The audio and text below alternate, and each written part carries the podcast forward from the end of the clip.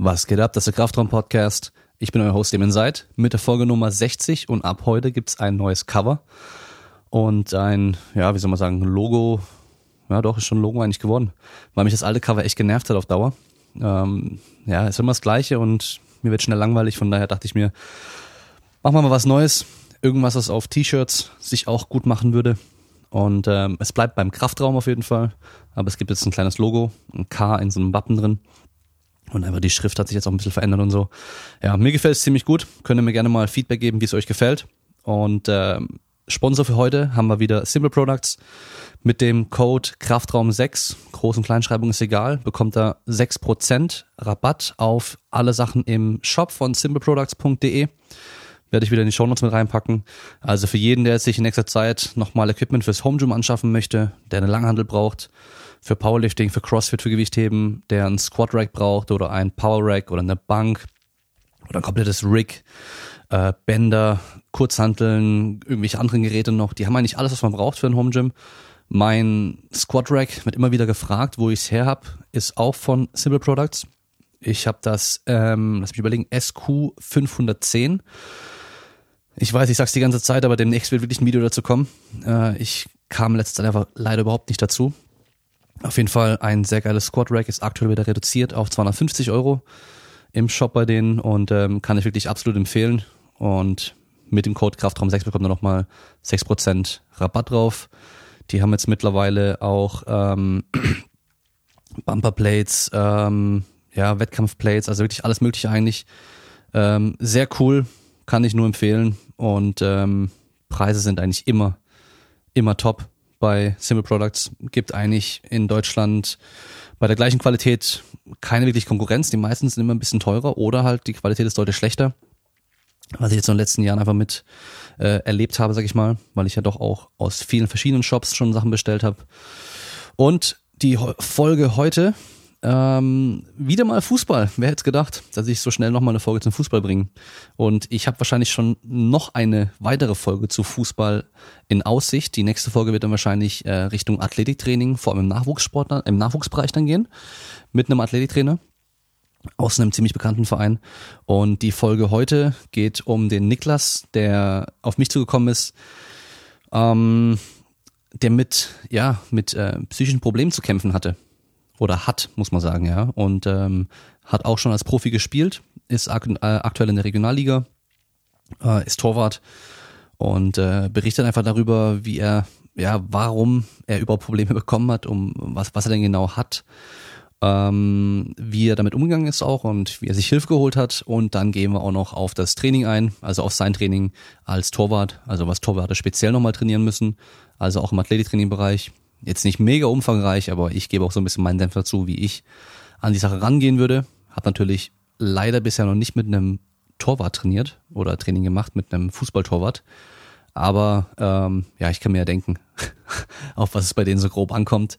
Ist natürlich immer so eine Sache, wenn man dann eine neue Sportart äh, anfängt zu trainieren, dass man sich dann nochmal als Athlettrainer besonders äh, einliest in die, in die Thematik nochmal genau nachschaut, auf was kommt denn wirklich an, was brauchen die wirklich und von da aus dann seine Strategie, wie man dann vorgeht, ähm, entwickelt, sag ich mal, ja.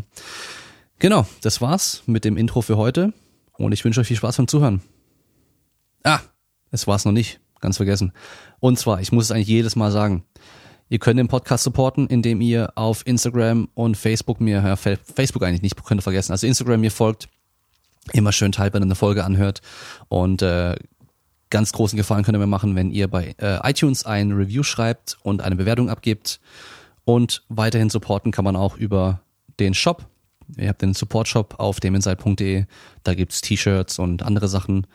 Ähm, wobei ich jetzt ja sagen muss, dadurch, dass jetzt das neue Logo und so weiter gibt, wird es dann erst die nächsten Tage irgendwann dann auch Shirts mit dem dazu geben. Äh, genau, das wäre eine Supportmöglichkeit und jetzt wünsche ich euch viel Spaß beim Zuhören.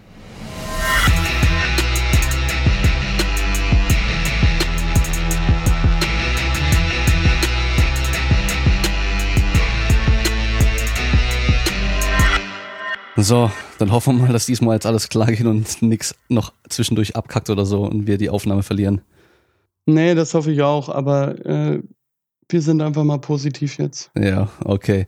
Gut, dann legen wir los, ja? Äh, muss ich hier, soll ich bei meinem Telefon noch irgendwas machen? Nö, passt. Ich verstehe dich, du verstehst mich. Okay. Oder? Okay. Ja, ich verstehe dich gut, du. Okay, perfekt. Puh. Also wenn wir jetzt schon mal kurz auf die Uhr, jetzt haben wir okay, 13 Uhr. Was war ausgemacht? 10 Uhr, gell? 10, ja. Ja, okay. Irgendwie. Also wir hatten echt ultra viele technische Probleme jetzt, aber jetzt läuft's und hoffentlich klappt das alles. Und vor allem auch so, dass ihr ihn dann auch gut verstehen könnt. Ähm, wir machen so. Auch, ja. Ich habe mich nämlich nur ganz, ganz kurz informiert äh, über dich zum Gucken. Ähm, klar, okay, ich weiß, du bist Fußballer, du bist Torwart. Du äh, hast mir hast dich ja gemeldet bei mir, nachdem ich die Folge mit dem ähm, Nils. Ähm, Marc. oh Marc fuck, Nielsen. jetzt ey, jetzt bin ich voll durch. Aber wir haben, wir haben in der Tat früher Nils Marxen gesa gesagt, deswegen äh, wird er das verstehen können. Mark Nielsen, genau so rum. Ah, Also, nach der Folge hast du dich ja bei mir gemeldet und gemeint, ähm, falls ich nochmal irgendwie Fußballer im Podcast haben möchte, dass du dich da gerne da zur Verfügung stellst und ähm, nochmal so eine bisschen andere Geschichte auch hast. Du bist ja auch ähm, in der dritten Liga ist man Profi, oder? In der dritten Liga ist man äh, oder zählt man als Profi, ja genau. Ah, Okay. Genau, genau. Da bist du ja aktuell gerade, gell? Ja, da war ich äh, mal, aber ich habe letztes Jahr Regionalliga gespielt. Das ist so ein bisschen halbprofimäßig. Mhm. Ähm, und äh, jetzt, ja, habe ich ja wieder den Verein gewechselt und äh, das ist auch Regionalliga. Mhm. Ähm, also ich war mal, ich war mal Profi quasi. Okay, gut. Ja, weil mit dem ganzen Ligasystem, die ganzen verschiedenen Dinger, die es da gibt, kenne ich mich jetzt im Fußball nicht wirklich aus. Ähm, ich weiß nur, dass man da, wenn man überhaupt nicht hochspielt, auch schon Geld verdienen kann. Ähm, mehr als manche irgendwie Dritt- oder Zweitligisten im, in anderen Sportarten. ja, und äh, ich denk mal, das wird in der Regionalliga dann wahrscheinlich auch schon so sein, dass man da Geld verdient, ja. Ja, das ist in der Tat so. Also es gibt auch in der Regionalliga dann von bis, ne? Also du hast äh, in der Regionalliga Mannschaften, äh, da arbeiten die Spieler ganz normal und dann gibt es äh, den einen oder anderen Regionalligisten. Mhm. Äh, da verdient man schon ziemlich gutes Geld und ist quasi auch dann als Profi angestellt, ne? Hm, Okay. Gut. Ähm, heute muss es ja jetzt gar nicht mal so stark um Fußball an sich gehen, sondern du hattest mir ja gesagt, dass du, ähm, ja, wie soll man das sagen, psychische Probleme, kann man das so sagen? Ja, also ich hatte, ich hatte oder leide wahrscheinlich immer noch an einer psychischen Erkrankung, genau. Okay. Ja, ich habe mir ein bisschen Gedanken drüber gemacht, als ähm, Fußballer, vor allem als Torwart, ähm, ist man ja schon auch so ein bisschen so der Buhmann manchmal, oder? Dass man, wenn es gut läuft, ist man natürlich voll der Held. Wenn man äh, ein paar krasse Bälle gehalten hat, so dann feiern dich alle. Aber ich meine, wenn deine Mannschaft richtig krass spielt, aber jetzt die Verteidigung vielleicht nicht ganz so gut ist und dann die, die andere, die Gegner zu dir kommen und halt schießen und du den Ball nicht hältst, dann bist du am Schluss ja irgendwo auch so ein bisschen schuld. Ja, du bist, also im Tor würde ich, würde ich schon immer sagen, es ist so ein bisschen schwarz oder weiß, ne? Also Genau, ja. ist immer gut oder böse, schwarz oder weiß. Äh, und wie du schon gesagt hast, entweder, entweder hältst du halt einfach alles und du bist der Held oder du bist halt äh, ja einer von vielen in dem Moment. Äh, und, und siehst halt dann teilweise auch mal nicht äh, gut aus, ne? Hm. Ja, ist es dann bei dir auch so einer der Gründe, warum du da ein bisschen Probleme hast? Ähm, also ich äh, behaupte in der Tat nicht wirklich, dass es am Fußball liegt. Also klar, klar hat man als Torwart, finde ich, immer noch äh, so, einen- so einen bestimmten oder einen höheren Druck, finde ich, weil äh, als Stürmer schießt du den Ball halt vorbei, aber da passiert halt nicht viel. Also du gerätst dann nicht in Rückstand oder ähm, deine Mannschaft hat zwar einen Nachteil davon, aber du bist nicht äh, ja in einer schlechteren Position in dem Moment. Aber wenn du halt als Torwart daneben greifst, äh, dann gucken halt alle auf dich und du bringst deine, bringst halt deine Mannschaft in deutlich schlechtere Position. So, aber bei mir ging das, äh, begann das dann irgendwann so, dass äh, ja mein mein Papa, also wir hatten halt einen Vorfall in der Familie, so dass mein Papa einen Herzinfarkt hatte und äh, so entwickelte sich das dann bei mir irgendwie, dass ich, dass ich auch äh, Herzängste und sowas entwickelt habe aus unbe weiß ich nicht aus welchen Gründen. Da kann natürlich der Stress beziehungsweise der Druck im Fußball noch dazugekommen sein, klar. Mhm. Okay, also du, du hast dann so Angst gehabt, dass bei dir das auch passieren kann. Ja, genau. Also äh, so fing das dann an.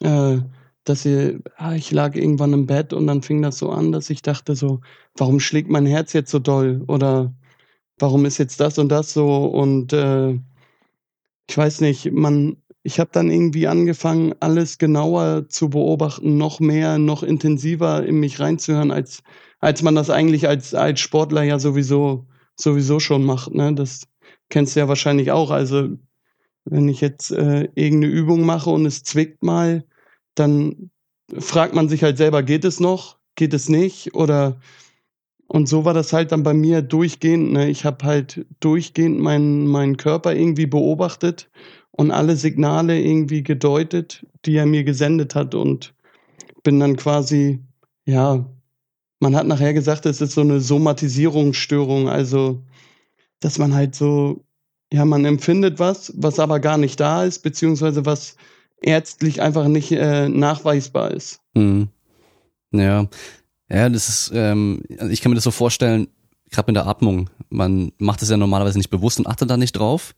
Und sobald man dann irgendwie mal was drüber liest oder hört oder sonst irgendwas, dann ist man auf einmal so bewusst dabei und denkt so, hä, atme ich eigentlich überhaupt gerade normal oder richtig?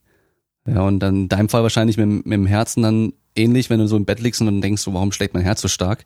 Wenn man davor nie drauf achtet, dann beachtet man das ja gar nicht und merkt das einfach auch nicht und auf einmal denkst du so, hä, ist es jetzt normal oder nicht? Da hast du wahrscheinlich gar keinen Vergleichswert angehabt, so.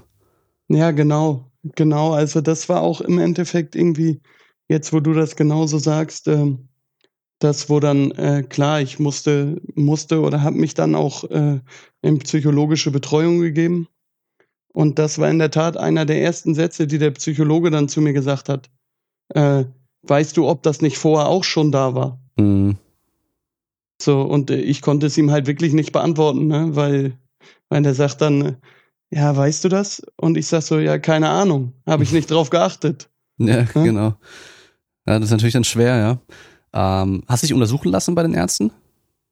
Ja, ich wurde, also wie gesagt, es war ja so ein langsamer, schleichender Prozess, dass immer mal wieder was dazu kam und immer mal wieder was, was äh, drauf kam. Aber ich wurde grundsätzlich oder ich wurde seit dem Zeitpunkt quasi bei allen Ärzten untersucht, die es gibt, glaube ich. Ich war bei einem Neurologen, ich war beim Kardiologen, ich war bei äh, normalen Internisten, Blut abgenommen, eigentlich alles, mhm. alles und alles war perfekt. Mhm. Ähm, weiß man dann bei deinem Vater, wo, was die Ursache war? War das dann, ist irgendwas, was vererbbar ist oder? Nee, also bei meinem Papa war es dann, ich weiß gar nicht, woran es dann im Endeffekt lag. Das kann natürlich auch so ein bisschen am Stress gelegen, gelegen haben. Ähm, aber ich, so grundsätzlich äh, hat, äh, hat der Arzt gesagt, bin ich jetzt kein Risikofaktor, weil bei mir alles gut aussieht. Ne, die haben halt alle möglichen Zugänge kontrolliert und ja, wenn du, wenn du mit einem normalen Menschenverstand, sage ich jetzt mal, drüber nachdenkst, so, ja, der macht seit, also ich mache jetzt seit, ähm, ja, ich spiele seit 25 Jahren, 24, 25 Jahre Fußball. Ich ernähre mich vernünftig, ich mache viel Sport. So, da, da bist du ja überhaupt kein Risikopatient, ne? Hm.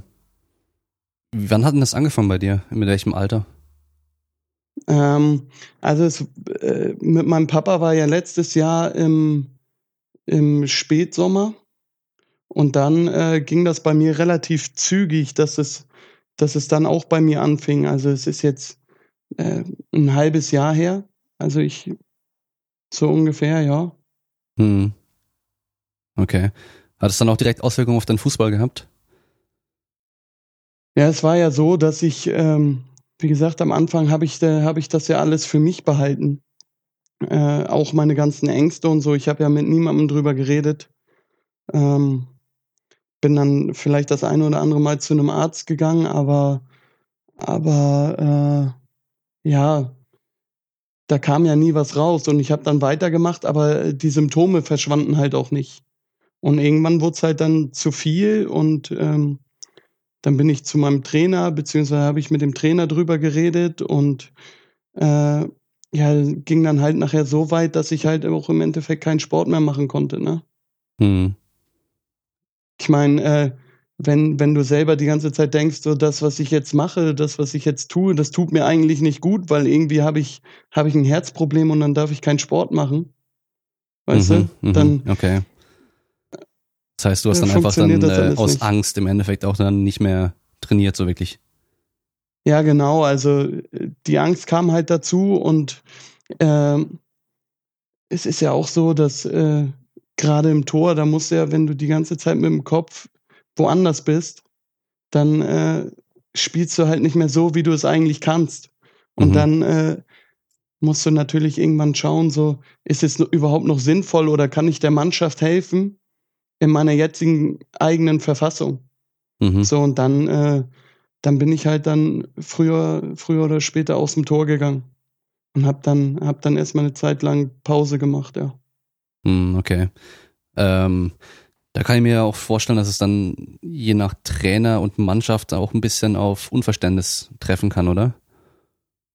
Ja, ja, das ist ja, das ist ja ähm, wahrscheinlich auch genau der Grund, äh, warum ich mich dann auch nochmal an dich ge gewendet habe, nachdem du mit Marc gesprochen hast. Weil ich finde einfach, dass äh, allgemein zu wenig über dieses Thema geredet wird, sei es jetzt ein Burnout oder Depression oder äh, so eine Erkrankung, die ich jetzt hatte, so psychische Erkrankungen sind bei uns in der Gesellschaft einfach irgendwie, ja, nicht, nicht wirklich wahrgenommen oder jeder weiß, dass sie da sind, aber es wird immer irgendwie noch äh, als eine besondere Schwäche irgendwie gewertet. Und mhm. äh, ich habe mich damals bewusst dazu äh, entschlossen, auch äh, mit der Zeitung drüber zu reden. Also es äh, lief halt alles in Absprache mit meinem Trainer, der mir damals viel geholfen hat äh, durch diese Situation auch durchzukommen. Ähm, und ich finde, man, man sollte das Ganze auch etwas nutzen, um anderen vielleicht etwas mitzugeben oder anderen auch zu sagen, so, ey, das ist kein Problem und man muss sich dafür irgendwo auch nicht schämen. Das passiert einfach dann. Ne? Hm. Hm. Deswegen ist das und, so. Und dann, ähm, dann bist du dann auch wirklich dann in psychologische Betreuung gegangen. Genau, genau. Also ich habe ja zu dem Zeitpunkt habe ich bei Aachen gespielt ähm, und das äh, wurde halt alles vor der Winterpause so ein bisschen, bisschen stärker, ein bisschen größer. Ich bin dann früher in die Winterpause gegangen, ähm, habe mich zunächst hier in Kiel äh, behandeln lassen bei, bei dem Sportpsychologen, den wir damals hatten, wo ich noch dritte Liga gespielt habe und bin dann aber nach der Winterpause wieder zurück zur Mannschaft gegangen, weil ich auch wieder äh, das Bedürfnis hatte, irgendwie Sport machen zu wollen. Ähm, und habe mich da dann auch weiter betreuen lassen von, von einem anderen Sportpsychologen, der halt dort vor Ort war. Mhm, okay. Und ähm, der Wechsel dann, dass du dann von der dritten Liga in die Regionalliga runter bist, war dann deswegen auch oder hat es noch andere Gründe gehabt? Nee, also dritte Liga, dritte Liga habe ich ja, habe ich ja äh, gespielt vor, lass mich, äh, lass mich kurz überlegen, zurückdenken, das waren vier, fünf Jahre ist das jetzt her. Da habe ich dritte so, Liga okay. gespielt. Das heißt, der Sportpsychologe ähm, von Aachen, der war dann noch von damals einfach der, den du noch kanntest. Äh, nee, also ich hatte zwei Sportpsychologen. Der erste, der mich als erstes betreut hat, das war mein Alter, den ich vor drei, vier Jahren schon mal hatte. Ah, okay, ja, okay. Ähm, der war aber damals nur dafür da, um, um halt so gruppentechnische Sachen und so zu machen. Und mhm. wir hatten durchaus äh, vom Verein die Möglichkeit, mit dem über die ein oder andere Drucksituation halt zu sprechen. Mhm. Wie das auch ganz normal ist heutzutage, denke ich. Mhm. Äh, und der hat mir dann aber auch geraten, dass wenn ich jetzt zurück nach Aachen gehe, soll ich mir noch, noch jemanden suchen, mhm. der vor Ort ist, der mich halt vor Ort betreuen kann. Und dann habe ich mir halt dort noch äh, über seine Kontakte einen neuen gesucht quasi. Mhm. Und bei dem bist du wahrscheinlich bis jetzt noch in äh, Betreuung, oder? Ja, also nicht mehr in akuter Betreuung, zum Glück nicht, äh, was ja auch heißt, dass, äh, dass wir vieles richtig gemacht haben und dass es zurzeit relativ gut ist. Ähm, aber ich habe halt jetzt äh, immer die Möglichkeit, über Skype ihn anzurufen, wenn jetzt akute Probleme sind oder sonst was. Ne? Mhm. Okay. Also ich kenne mich ja mit der Sportpsychologie, also gut, das ist ja in dem Fall jetzt Sportpsychologie, weil es im Sport stattfindet, aber das ist ja schon auch jetzt eher ein Gebiet von der äh, normalen oder regulären Psychologie. Da kenne genau. ich mich genau. jetzt so gut wie gar nicht aus. Ich habe selber irgendwie in der Richtung nie Probleme gehabt. Äh, ich gehe aber mal davon aus, dass es wahrscheinlich viel um Neubewertung der Situation geht. Und ähm, ebenso diesen Abgleich zwischen, was habe ich jetzt gerade für einen Stressor, was habe ich für Ressourcen zur Verfügung, um damit umzugehen. Und ähm, ist es so das, was ihr so gemacht habt, so grob? Ja, ähm, was haben wir, also wie, wie ich schon gesagt habe, ich bin halt, ähm, und da sage ich dann nochmal, äh, gerade der Psychologe in Aachen, der mir dann nochmal richtig geholfen hat, der hat dann halt, wie gesagt, die erste Frage, weißt du, ähm, ob das nicht vorher auch schon da war? So, und, und damit viel Zeit so irgendwie. Und dann haben wir halt versucht, ähm, an Techniken zu arbeiten, wie man diese, diese Selbstbeobachtung, so nenne ich das jetzt einfach mal, äh, runterregulieren kann. Also es sind dann, ja, gibt verschiedene Verfahren. Wir hatten zum einen oder die größte oder das größte Verfahren, was wir eigentlich angewandt haben, war ähm, so ein Stoppverfahren. Verstehst du? Also äh, man, man denkt sich ein Signal aus, ob es jetzt im Spiel oder sonst, äh, ja, im Spiel ist es zum Beispiel ein roter Punkt auf dem Torwarthandschuh. Mhm. So, und wenn du dann merkst, du bist in so einem Gedankenmuster gefangen, guckst du diesen Punkt an und ab dem Zeitpunkt ähm, versuchst du deine Gedanken halt komplett gezielt auf etwas anderes zu verwenden. Mhm. Oder im Alltag war es halt so, äh, ich habe ja auch von Marc dieses äh, Never Quit Armband mhm. zum Beispiel. Und wenn ich dann in diesem, wenn ich dann gemerkt habe, dieser Gedanke kommt wieder über mich oder ich beobachte mich wieder zu viel selbst, äh, habe ich quasi an diesem Gummiband gezogen, dass es einmal so auf die Haut gepeitscht hat. Okay. So, und äh, nach diesem kleinen Schmerz, den das ja ausstrahlt, lenkt man halt seinen Fokus wieder komplett auf was anderes. Und das fing dann damit an, dass man dann einfach, weiß ich nicht, man hat irgendwas beschrieben, was man gerade in dem Moment gesehen hat. Mhm. So sitzt quasi in einem Restaurant und äh, bekommst so, so eine leichte Angst- oder Panikattacke fängst dann an mit diesem Gummiband und beschreibst dann quasi jemanden, der vier Tische weiter sitzt. Mhm. Innerlich für dich. Und sagst dir dann, okay, der Mann hat einen Hut auf, äh, der isst eine Pizza, die scheint ihm zu schmecken, weil er grinst und, und äh, so funktioniert es dann eigentlich, dass man dann so versucht, wieder aus diesem Trott rauszukommen, ne? Also so die Aufmerksamkeit woanders hinzulenken dann. Genau, genau. Hm, okay. Ja, und ähm, hast du dann das anfangs so geübt, dass du dann später eben auf diesem äh, Torwarthandschuh den roten Punkt nur kurz angucken musst und dann automatisch wieder raus bist? Oder musst du dann ähm. trotzdem noch, wenn du im Spiel bist, dann diesen Punkt anschauen und irgendwie irgendwas beobachten oder was Neues dann dir anschauen? Also das Interessante daran ist ja nochmal, also das mit dem Torwarthandschuh habe ich zum Beispiel jetzt, das war ein Beispiel, was ich, was ich genannt habe, so.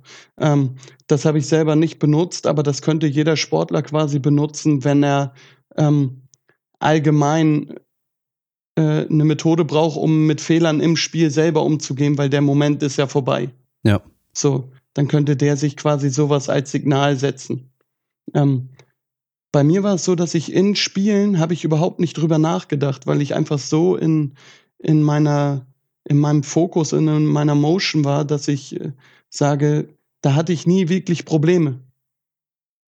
Ne? Da habe ich, habe ich dann eher versucht, äh, das Spiel zu verfolgen oder, oder, oder. Es mhm. ging da mehr um den, um den privaten, privaten Bereich. Und da wurde es dann halt so am Anfang vieles natürlich schwerer. Man musste sich länger mit anderen Sachen beschäftigen. Aber je länger das ging, desto eher ja, hat man es geschafft, einfach den Fokus wieder komplett auf was anderes zu, zu setzen. Hm. Okay. Also das heißt, dann im Spiel warst du dann sowieso schon voll fokussiert, dass du da gar kein Problem hattest. Im Training wahrscheinlich aber dann nicht so arg, oder? Nee, nee, also im Training und im Spiel ging's. Also Training ging das auch, Pro ja? Ja, da ging es, aber das Problem war halt immer danach. Okay. Ne, also wirklich, quasi ab dem Zeitpunkt, wo man den Sportplatz verlassen hat, fing dann wieder so Gedankenmuster an wie, das war ja nicht gesund. Und dann fing man wieder noch mehr an, in sich reinzuhören und so von wegen so, funktioniert jetzt noch alles? Äh, warum klopft das jetzt wieder so doll? Oder, oder, oder.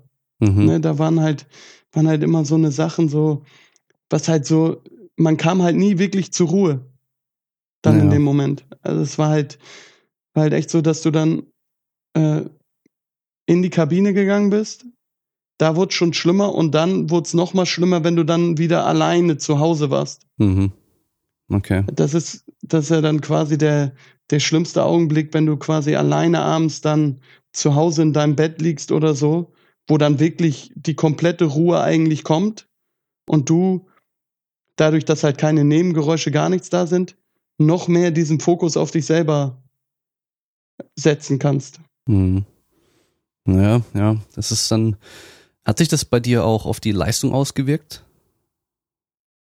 Ja, also ich wurde natürlich äh, ähm, zum einen, äh, was heißt, äh, was heißt schlechter? Also ich hatte halt von Mal zu Mal weniger Kraft irgendwie, ne? So, weil du musstest halt immer mehr Kraft aufwenden, um, um die Konzentration in den richtigen Momenten hochzuhalten. So, und äh, ich glaube, ich habe es richtig gemacht oder wir haben es damals halt richtig gemacht, dass wir früh genug gesagt haben, pass auf, äh, es wird Zeit, jetzt einfach einen Schritt zurückzugehen. Mhm. Um einfach dem Ganzen ein bisschen vorzubeugen. Mhm. Okay.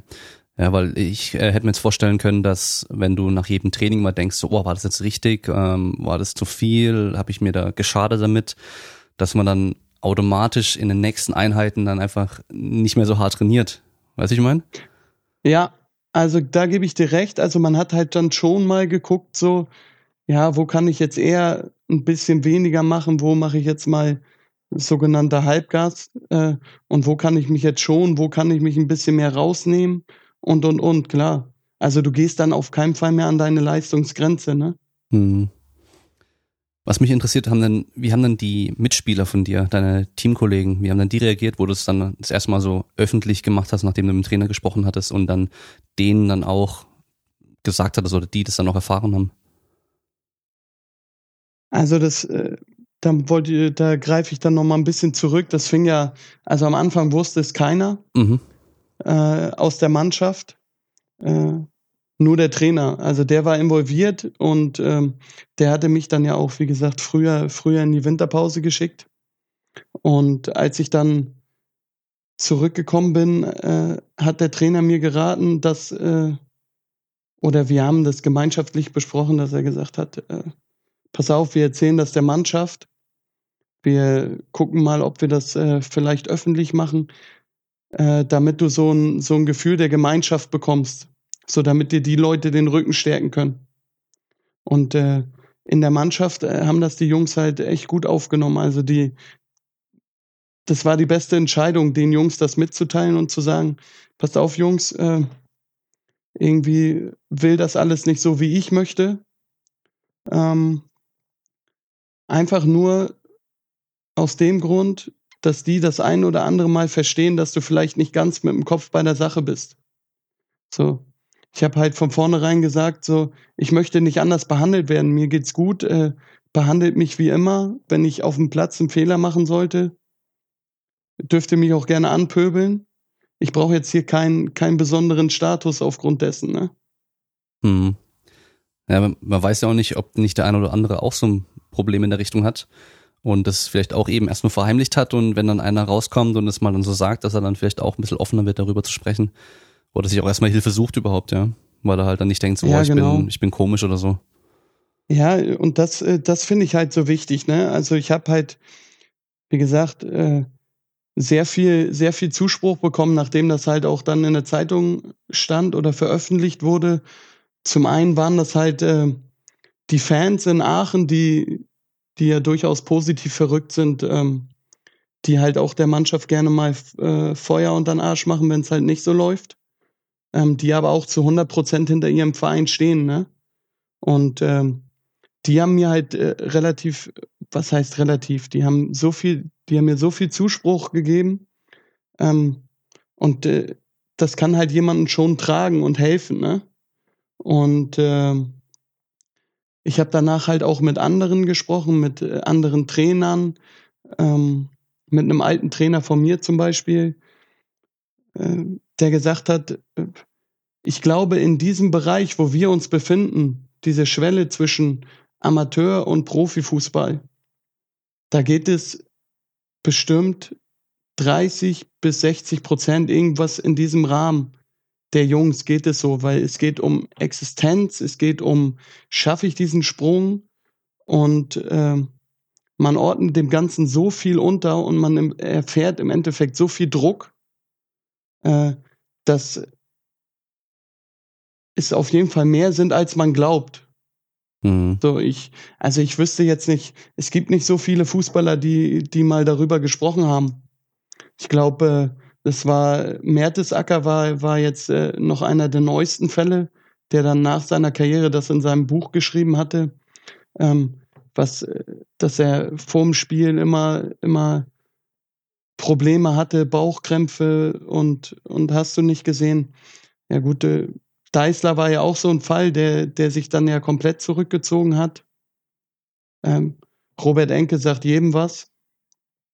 Mir nicht. Hier, nee, Fußball kenne ich ähm, einfach gar nicht.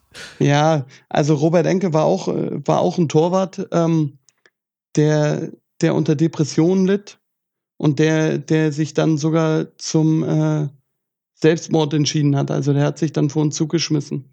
Okay. Er war Nationaltorwart und ähm, ich finde, ich finde, die Gesellschaft hat einfach zu wenig aus solchen Sachen gelernt. Ne? Also ich meine, es ist ja auch äh, der, der Sänger von Linkin Park. Ja. Das ist, äh, ist genau das Gleiche. Ne? Also du kannst, äh, ob es jetzt Fußball ist oder irgendeine andere Person des öffentlichen Lebens, ähm, alle denken immer alles schön und gut und die, die haben alles, die brauchen nichts, aber im Endeffekt sind es ja auch nur Menschen. Ne? Und mhm. äh, das geht halt vielen immer verloren. Ja. Ja, da muss man auch sagen, dann klar als Promi oder als Profisportler, der da im Rampenlicht steht, da zeigt man ja sowieso generell nicht alles. Ähm, genauso wie mit Social Media. Da sieht man oftmals nur die Fassade, aber eben nicht, was hinten dran ist. Ähm, ich glaube, da gelesen zu haben, dass irgendwie die Zahl der Leute, die irgendwie psychische Probleme haben und Depressionen und sowas haben, die auf Social Media sehr aktiv sind, halt deutlich höher sind als bei anderen ähm, weil die wahrscheinlich auch darüber halt viel kompensieren. Ja, halt dann trotzdem dieses nach außen hin halt irgendwie so was anderes zeigen wollen, als halt eigentlich da ist. Aber gut, wer will schon äh, auf Social Media irgendwie die ganze Zeit lesen oder sehen oder posten, äh, wie schlecht es einem gerade geht oder so. Ähm, ja, aber klar, also da sollte man natürlich auf jeden Fall öffentlich drüber sprechen. Und ähm, ich, ich gehe aber schon davon aus, mittlerweile das Verständnis dafür deutlich größer geworden ist für solche psychischen Probleme. Äh, also allein schon, wenn ich jetzt mir eben Social Media so im, im Powerlifting-Bereich, den ich jetzt halt kenne, anschaue, da war das früher da niemand drüber gesprochen und mittlerweile ähm, ja, ist es gang und gäbe, dass man irgendwie da mal drüber so spricht und Leute halt auch mal so sagen, so hey, ich habe Depression oder ich hatte Depression oder ich habe die und die Probleme oder ähm, was mir das gerade in den Kopf kommt, ist ähm, irgendwie äh, Matt Croc ist so ein von, also vor zehn Jahren Powerlifter, der war sehr bekannt, übelst der krasse Typ der ist mittlerweile eine Frau und macht halt immer noch okay. Powerlifting und Bodybuilding. Und es war halt damals, als es dann irgendwie rauskam, war das so ein Riesenskandal. Und äh, mittlerweile ist es halt, ja, ist sehr normaler, dass man sowas mal sieht. Ja, und jetzt geht's halt eher darum, verbandsweit, okay, lässt man solche Leute normal antreten, bekommen eine eigene Klasse und so weiter.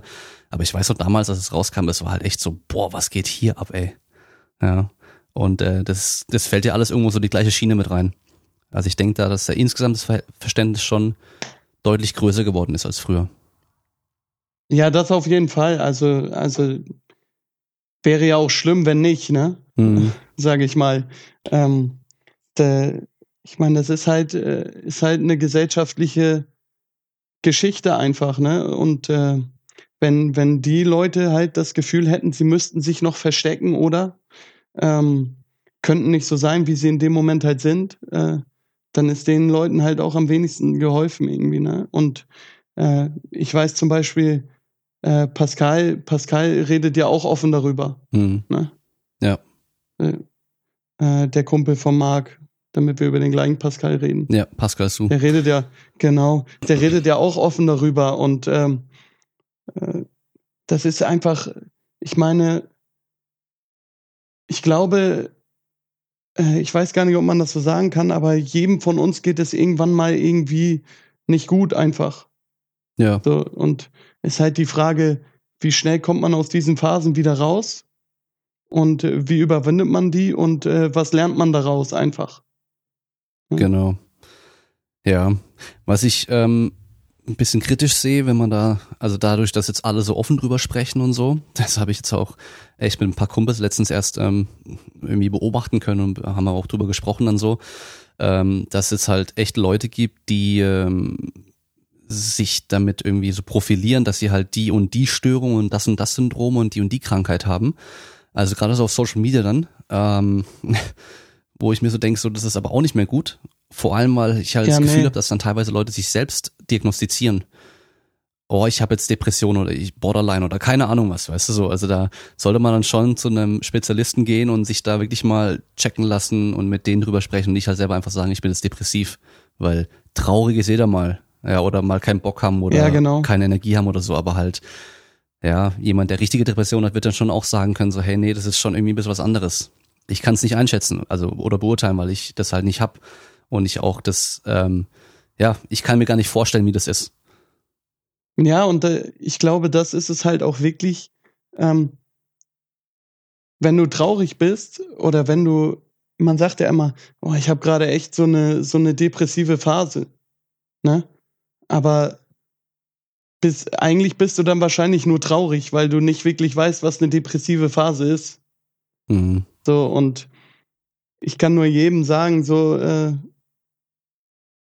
hör auf, also hör auf damit und wünsch dir nicht, dass du jetzt irgendwie sowas hast, nur damit du irgendwie äh, in einem sozialen Netzwerk oder so mehr Anerkennung bekommst. Ich glaube, da geht es den meisten irgendwie drum, dass, äh, dass alle sagen, ey, guck mal, der, äh, der hat das und das und der macht jetzt trotzdem so und so. Und äh, das ist ja in den sozialen Netzwerken leider, leider immer so, dass viele dieses Gefühl haben, sie müssen sich an, an Followern oder sonst was profilieren oder gefällt mir Angaben oder hast du nicht gesehen. Mhm. Und da finde ich es halt schlimm, äh, wenn man quasi sowas dann als Sprungbrett versucht zu nutzen. Ne? Mhm.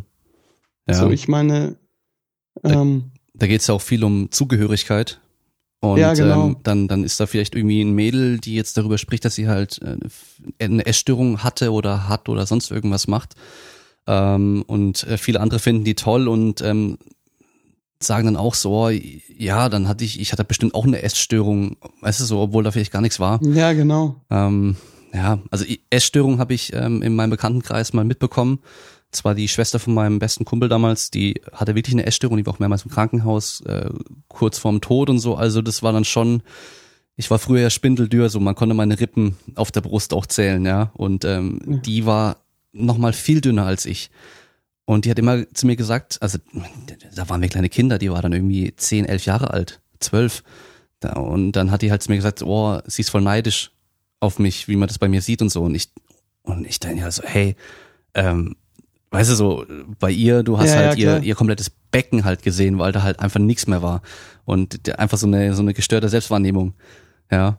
Und das war halt eine wirkliche Essstörung und gestörte Selbstwahrnehmung. Und ähm, ja, das ist dann nicht so, dass dann, dass man dann halt irgendwie ein schlechtes Gewissen hat, wenn man mal einen Keks gegessen hat oder so. Das ist schon was anderes irgendwie. Ja. Ja, ja, und äh, da gibt es ja, wie du schon gesagt hast, im Social Media Bereich irgendwie, irgendwie ziemlich viele, ähm, wo du dann äh, gerade in dieser Fitnessbranche ähm, oder ja, die Mädels in dieser Fitnessbranche, die dann sagen, ähm, und da finde ich es wiederum gut, also da fallen mir viele oder ein paar ein, die dann sagen, gut, ich hatte, hatte irgendwie Probleme, Essstörungen, ähm, und ich mache jetzt aber Sport und ich esse vernünftig und ich sehe jetzt so und so aus. So, Mhm. und ich glaube halt, äh, dadurch, dass halt auch dieses, äh, ich will jetzt Influencer werden bei so vielen, äh, irgendwie drinne ist, versuchen die irgendwie den gleichen Weg irgendwie einzuschlagen, obwohl, äh, obwohl ja das äh, irgendwie der falsche Weg ist. Ne? Mhm. Also die, die Leute, die das gemacht haben und jetzt erfolgreich sind, die haben das ja früher auch nicht mit Absicht gemacht. Die sind da irgendwie aus irgendeinem Grund äh, reingerutscht. So. Oder die waren halt einfach nur dünn, aber hatten vielleicht keine Essstörung und verkaufen es so. Das, das weißt du ja nicht. Du weißt ja nie, was dahinter steckt. Und ich will da auch keinem irgendwie was Böses. Ne? Ja. Ja, es ist ein schwieriges Thema, aber. Ja, ähm, das glaube ich auch. Ich denke, ähm, sobald die Leute halt irgendwie mal verstehen, dass man sich da von jemandem, der Ahnung hat, mal irgendwie checken lassen soll, mal mit dem sprechen sollte, dann, dass das Verständnis dafür schon größer geworden ist oder größer wird, das ist schon mal richtig, richtig gut. Weil, ähm, ja, wie gesagt, also ich persönlich, mir würde das nichts bringen, ich brauche das nicht. Ähm, ich habe ja auch ein paar Kollegen, die halt auch irgendwie Sportpsychologen sind und ähm, ja, wenn ich mir dann teilweise die, die Sachen anhöre, die die dann so sagen, da denke ich mir so, Alter, willst du mich verarschen? so, weißt du, so, weil ich das halt ja. überhaupt nicht brauche. Und ähm, man muss sich aber auf sowas ja auch sehr stark einlassen können. Ja, ich meine, du hättest ja jetzt ja, einen, klar. du hättest ja auch so jetzt voll der Holzkopf sein können und sagen können, so, boah, ich habe Angst, dass mein Herz jetzt kaputt geht. Und äh, sobald dann irgendwie ähm, der Psychologe mit dir spricht und halt irgendwie ja, die haben ja oftmals so eine gewisse Art und Weise zu sprechen und du halt denkst so, Alter, was willst du von mir? Ja, so eine Scheiße brauche ich nicht oder so, dann hätte es ja auch nicht funktioniert. Nee, du musst dich, du musst dich halt echt komplett darauf einlassen können. Ne? Und dieses, ich sage, da ist halt dieses zwischenmenschliche Verhältnis noch wichtiger als, als ähm, was hat der, was hat der Psychologe eigentlich damals in seinem Studium gelernt? So, wenn du dich mit dem nicht verstehst und nicht, nicht darauf klarkommst, wie er mit dir redet, dann funktioniert das Ganze nicht. Also dann, ähm, das ist ja auch schon ein besonderes Vertrauensverhältnis, was du zu dem aufbaust. Du erzählst ihm ja dann im, in dem Moment alles und du öffnest dich komplett. Ne? Und äh, wenn du aber das Gefühl hast, irgendwie du kommst mit ihm gar nicht klar, dann, dann funktioniert das halt gar nicht. Mhm. Ja, ich glaube, gerade da kann auch wieder eine externe Person, die man sonst nicht kennt, ganz gut sein und helfen weil man mit seinen Freunden oder Familie vielleicht eben nicht über alles komplett offen spricht. Ja, weil sie eben einen kennen und dass jemand anderes, dem man, dem kann man sich vielleicht dann noch eher nochmal öffnen auf diese Sachen, mit denen man, ja, wo man sonst eigentlich irgendwie die Probleme hat, drüber zu sprechen. Ja, das, äh, das stimmt, da gebe ich dir auch recht. Wobei ich, äh, ich finde so, ähm, also klar, ich habe ich hab, äh, auch mit Marc drüber gesprochen äh, Marc ist ja, ist ja mein bester Kumpel quasi. Ähm, ich habe auch in der Familie drüber gesprochen, aber ich habe das nie so konkretisiert, ne? Also ich habe nie gesagt, so und so sieht's aus. Ich habe halt gesagt, irgendwie habe ich das und das Problem. So, und da sind ja neben dem Herzproblem, äh, was ja nicht da war, was ich ja im Kopf hatte, sind dann so Rückenprobleme und sonst was aufgetaucht. Und ich habe dann selber immer versucht, vor anderen das irgendwie so runterzuspielen und zu sagen, ja, es sind so Rückenprobleme und so. Also ich habe nie offen mit denen drüber geredet, was ich dann äh, im Nachhinein äh, bei der einen oder anderen Person auf jeden Fall bereue. Also es war zum Beispiel, also ich bereue es, dass ich meine, meine Freundin zum Beispiel nicht von Anfang an mit ins Boot geholt habe.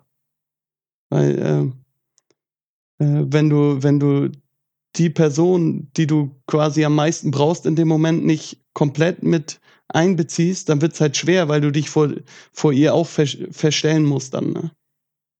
Mhm.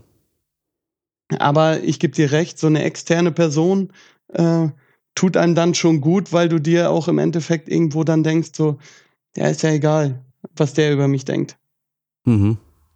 Ja, das mit den Rückenschmerzen ist gerade witzig, weil ich habe gestern erst wieder mit einem äh, Handballertraining gemacht. Mal wieder so wie so, so ein Check-up, dass wir einfach über sein Training gesprochen haben, was er aktuell so macht. Oder ein ehemaliger Handballer, muss man sagen. Ähm, der früher in der Mannschaft trainiert hat, äh, den, wo ich Athletiktrainer war. Und äh, ja. der hatte dann mal eine akute Verletzung im Rücken. Es hieß Bandscheibenvorfall und so weiter. Und dann haben wir halt dann äh, speziell trainiert und so weiter. Und dann wurde es auch deutlich besser. Aber er hat halt immer, immer was gespürt, immer Schmerzen gehabt und so, ja. Ist mittlerweile schon ein paar Jahre her. Und ähm, Jetzt ist es so, dass er aktuell beim Sport und beim Bewegen und beim Alltag gar keinen Schmerz mehr hat. Aber sobald er sich hinlegt, kriegt er halt Schmerzen.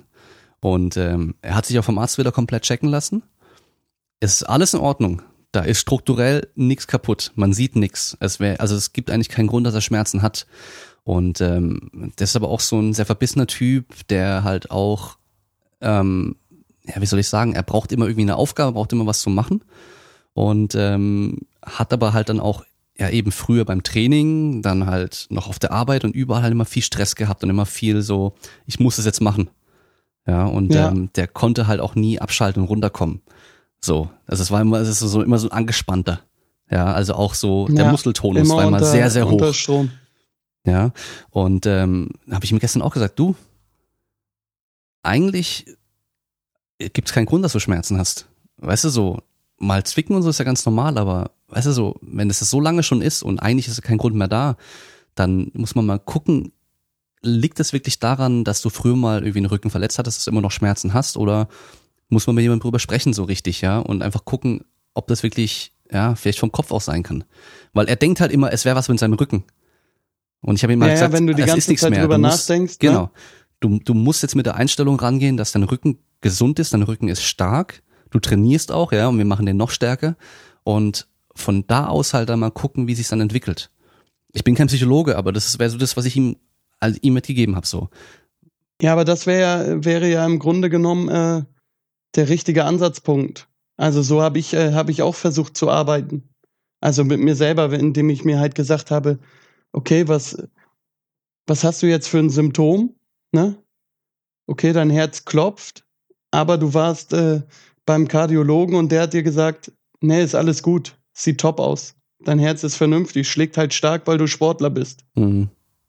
So, und dann musst du halt versuchen, so auch, äh, auch ein Stück weit mit dir selbst zu reden, indem du sagst, ja, wenn der, wenn der Experte sagt, da ist nichts, dann wird da nichts sein. Das ist halt so dieses, ähm, dem Arzt auch ein Stück weit vertrauen können dann in dem Moment, ne? Oder wenn jetzt, äh, wie gesagt, der Doc sagt, nee, dein Rücken ist top, da, da ist kein Grund für einen Schmerz, dann ist da kein Grund, ne? Dann ist das halt wahrscheinlich irgendwo so im Kopf verankert, dass man jedes Gefühl einfach als Schmerz oder als falsch deutet. Mhm. Ne? Und da ähm, geht es quasi nur so, wie du schon sagst, äh, dass man dann einfach schaut, so, ja, äh, wie arbeite ich daran und was ist eigentlich? Ne? Was sagt mir der Experte? Und der Experte sagt, alles ist gut. Ja, ist halt echt super schwieriges Thema. Ich glaube, 90 Prozent aller Rückenschmerzen sind nicht symptomatisch, also nicht auf irgendeine strukturelle Veränderung, Verletzung oder so zurückzuführen. Ja, ähm, das, äh, ja, das äh, cool, dass du das sagst, weil ähm, wie gesagt, ich war ja da mit meinem Rücken auch immer, immer bei unseren Ärzten, weil, weil bei mir immer ein bestimmter Wirbel blockiert hat. Ne?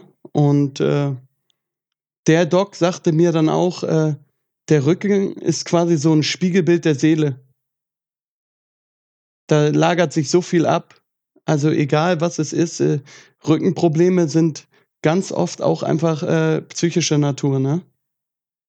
Ja, weißt du, dann hast, hörst du ja ganz oft so, oh, ich habe schon ewig immer Rückenprobleme und ja, weißt du, mein Vater hat auch schon immer Rückenprobleme gehabt und so. Und ähm, ich habe letztens sogar beim, beim, beim bei der Kindersportschule hat mir ein Junge gesagt, dass er Rückenprobleme hat und er ist irgendwie acht Jahre alt. Ja, und es liegt in der Familie, wo ich mir so denke, so das kann doch nicht sein. Ich, also als ich acht Jahre alt war, da, da wusste ich nicht mal, dass es Rückenprobleme gibt. So, ja. Das ist, das gab's für mich einfach nicht so.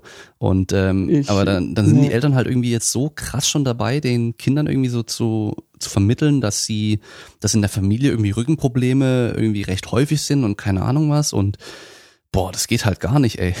Ja, der Kleine nee, wächst schon auf, damit nee. dass er denkt, dass er Rückenprobleme hat. Ja, so, äh, weil er Papa durch die Wohnung äh, humpeln sieht und äh, ja, ist er Rückenprobleme sind Rückenprobleme vererbbar, ich weiß es nicht. Also vielleicht so eine Wirbelsäulenfehlstellung oder, aber dann ist es ja auch wieder komplett was anderes. Also ja. ich, ich, ich wüsste jetzt nicht mal mehr, was ich mit acht für Probleme hatte. Vielleicht, dass ich meine Hausaufgaben nicht gemacht habe oder so, aber, aber Rückenprobleme hatte ich bestimmt nicht in dem Alter. Nö, da hatte ich gar keine Probleme. Also da hatte ich nur die Probleme, dass ich ähm, eben nicht in die Schule, nicht unbedingt in die Schule wollte und äh, eher raus wollte zum Spielen, anstatt Hausaufgaben zu machen. Aber ja, genau. Schmerzen hatte ich keine. Nee, außer wenn es mich hingelegt hat. aber das ist ja das, was du sagst, ne? wenn man einem das schon einredet, so von wegen Rückenprobleme und dein Papa hat auch so einen Rücken, ja, dann ist ja klar, dass es dann irgendwie so weitergeführt wird, ne? Mhm. Ja. Ha, ja, das, schwieriges Thema. Das, äh ja, ist echt äh, verzwickt auf jeden Fall. Also der Kopf ist äh, eigen und äh, du kannst ihn halt auch, wie du gerade merkst, irgendwie äh, ziemlich schnell beeinflussen. Ne? Mhm. Ja, das ist ja genau das gleiche, wenn, wenn man eine Verletzung hat und der Arzt halt dann sagt so, oh, du wirst nie wieder so Fußball spielen können wie früher oder so. Ja, dann äh, kannst du entweder drauf scheißen und sagen, boah, dem zeige ich's. Oder man hat immer das im Hinterkopf und, oh, der Arzt hat ja gemeint, mein Knie wird nie wieder so sein wie vorher. Ja, hm. genau das ist es. Und die meisten hören dann, hören dann äh, zu sehr auf den Arzt wahrscheinlich und probieren sich nicht selbst aus. Ja. Ja, und ich bin halt eigentlich immer fasziniert, wenn ich dann sehe, was äh, manche Top-Sportler und auch so Extremsportler irgendwie für Verletzungen haben oder was die für Unfälle hatten, ey, und ähm, dann am Schluss wieder zurückkommen, besser als vorher. Das ist unglaublich, ja. Also das ist einfach faszinierend und da sieht man eigentlich auch schon, was der Körper halt alles abstecken kann oder einstecken kann und äh, ab kann und sich wieder erholen kann davon, wenn man halt einfach ja verbissen ist und ähm, trainiert auch. Das ist alles Wichtige auch ja, und belastet. Ja, man ja, man muss, äh, wenn man sich belastet und und hart daran arbeitet, äh, ist auf jeden Fall vieles möglich. Ja, gebe ich dir recht. Mhm. Gab es denn bei dir eigentlich schon früher mal irgendwie Anzeichen für irgendwelche Probleme psychischer Natur so, dass man sagt, okay, das eigentlich ja im Nachhinein gab es da eigentlich immer, immer wieder mal so Anzeichen und es gab jetzt nur diesen einen großen Auslöser, der das dann zum Vorschein gebracht hat? Nee, also ich hatte, ich hatte nie das Gefühl wirklich, dass ich, äh, dass ich sage so, ich wäre jetzt ein Kandidat dafür, ne? Mhm. Ich weiß nicht, ich weiß nicht, äh, kann auch einfach sein, dass ich davor einfach zu sehr beschäftigt war mit allem. So, wie du schon sagst, so ich, ich war genau so ein, so ein Typ, dass ich gesagt habe, ich habe gerne immer alles und viel gemacht und habe mir immer, immer neue Aufgaben gesucht und wollte immer noch, noch mehr machen und noch mehr tun und äh, irgendwann konnte ich auf einmal gar nichts mehr tun, mhm. außer mich selbst beobachten. Mhm. So. Vielleicht, äh, vielleicht äh, war es einfach auch einfach dieser ausschlaggebende Moment dann, wie gesagt, dann mit meinem Vater, wo ich gesagt habe, ja, äh, läuft hier eigentlich alles richtig. So, und dann, ich meine, das kennt ja, kennt ja wahrscheinlich auch jeder, äh, wenn äh, dein Herz, dein Herz, äh, wenn du dann irgendwann mal richtig zur Ruhe kommst, dann macht es ja auch mal so einen Zwischenschlag oder so. Ich meine, es ist ja einfach so, dass dann mal ein Signal oder so nicht richtig stimmt, dann macht das zwei oder drei Zwischenschläge und wenn du das dann falsch deutest in der falschen Situation, dann bist du da komplett drinnen, ne? Und ich bin da einfach dann einfach nicht mehr aus dieser Situation rausgekommen. Allein schon, dass, dass du das spürst oder dass andere Leute mir manchmal sagen, so, oh, manchmal mein Herz springt dann so. Also ich habe jetzt gerade mal versucht, bewusst drauf zu achten. Also ich spüre mein Herz nicht. Also gar nicht.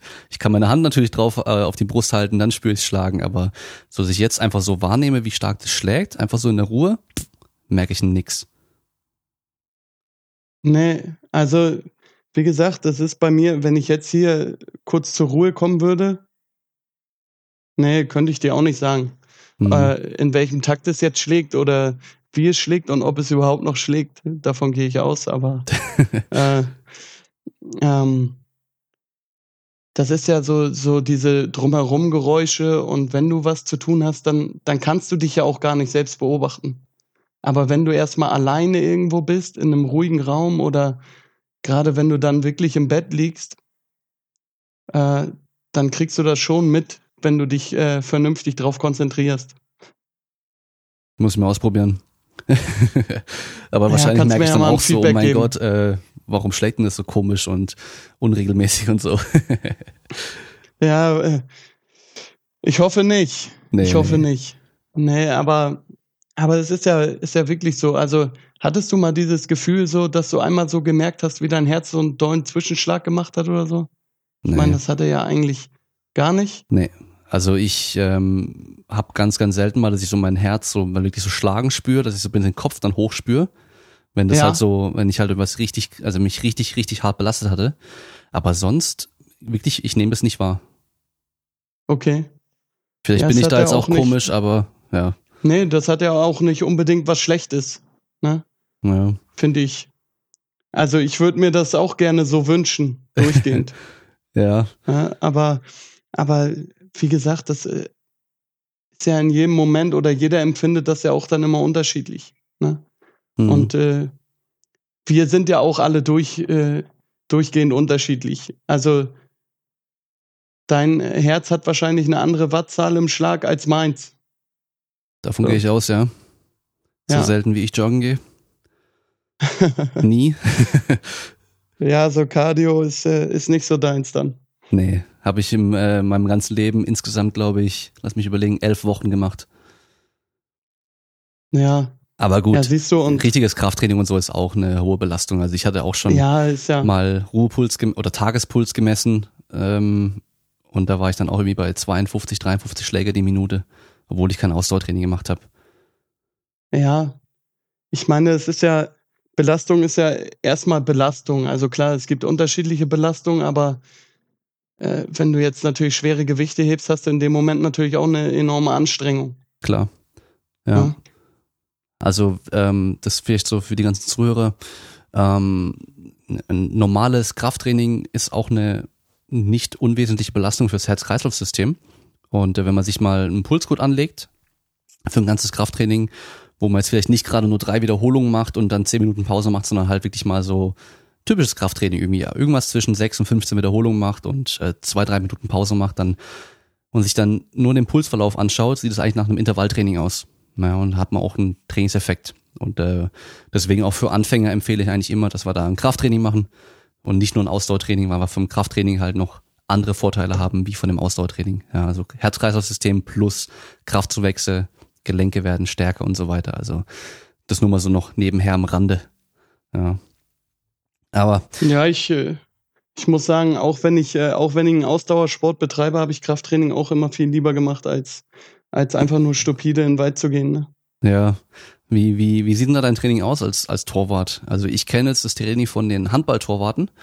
Ähm, ich gehe ja. mal davon aus, dass beim Fußball ziemlich ähnlich ist. Ähm, das ist klar, das Tor ist nochmal ein gutes Stückchen größer. Also ich bin immer jedes Mal überrascht, wenn ich mich in so ein richtiges Fußballtor reinstelle, wie groß es eigentlich ist. Ja, ähm, also es ist nicht nur einfach hier so die Hand zur Seite rausstrecken und dann kann man den Ball stoppen, sondern muss man halt schon auch äh, rüberrennen und springen. Ja. Also ich gehe geh mal davon aus, ihr macht sehr viel Sprungtraining auch, oder? Ja, also der größte Unterschied, glaube ich, zwischen einem Handballtorwart und einem Fußballtorwart. Aber was heißt der größte? Ist ja, ähm, also ein Handballtorwart ist halt deutlich beweglicher nochmal, ne? Ja, genau. Weil der halt, der halt äh, aus seiner Standposition jetzt ja im Endeffekt, dann springt er in Spagat und ich frage mich immer, wie macht er das? Also ja. kriege ich, äh, würde ich jetzt nicht hinkriegen. Da wird, äh, wird bei mir alles kaputt gehen, glaube ich. Hm. Aber ähm, ich habe äh, tatsächlich, früher habe ich viel Sprungkraft gemacht. Ähm, aber ich habe dann irgendwann, als ich dann aus Kiel weggegangen bin, von der dritten in die Regionalliga, dann bin ich nach Homburg gegangen, ins Saarland. Ähm, da habe ich einen Athletiktrainer kennengelernt, der hat mir so ein bisschen einen anderen Ansatz gegeben. So, ähm, wir haben zwar immer noch Sprungkraft geübt, aber wir haben mehr den Fokus auf Schnellkräftigkeit gelegt. So, und dann haben wir halt explosiver gearbeitet. Äh, so bin ich dann irgendwie zum, zum Reißen und zum Umsetzen gekommen. Äh, und wir haben das dann halt immer gepaart mit einmal die Woche haben wir so, so eine Reiß- oder Umsetzgeschichte gemacht und einmal die Woche halt wirklich schwere Gewichte in Kniebeugen oder Kreuzheben gehoben. Und das dann noch äh, in Kombination mit, äh, ja, alltagstauglichen Sachen, sage ich jetzt mal für mich als Torwart, also Sprunggeschichten auf dem Platz. Mhm. Und da konnte ich halt in der Tat äh, dann meine, meine Sprungkraft an sich äh, nochmal um durchschnittlich vier Zentimeter erhöhen. Okay. Was halt, was mir halt so gezeigt hat, so wow, im Endeffekt äh, habe ich vieles richtig gemacht dann und seitdem habe ich das eigentlich versucht so beizubehalten. Ne?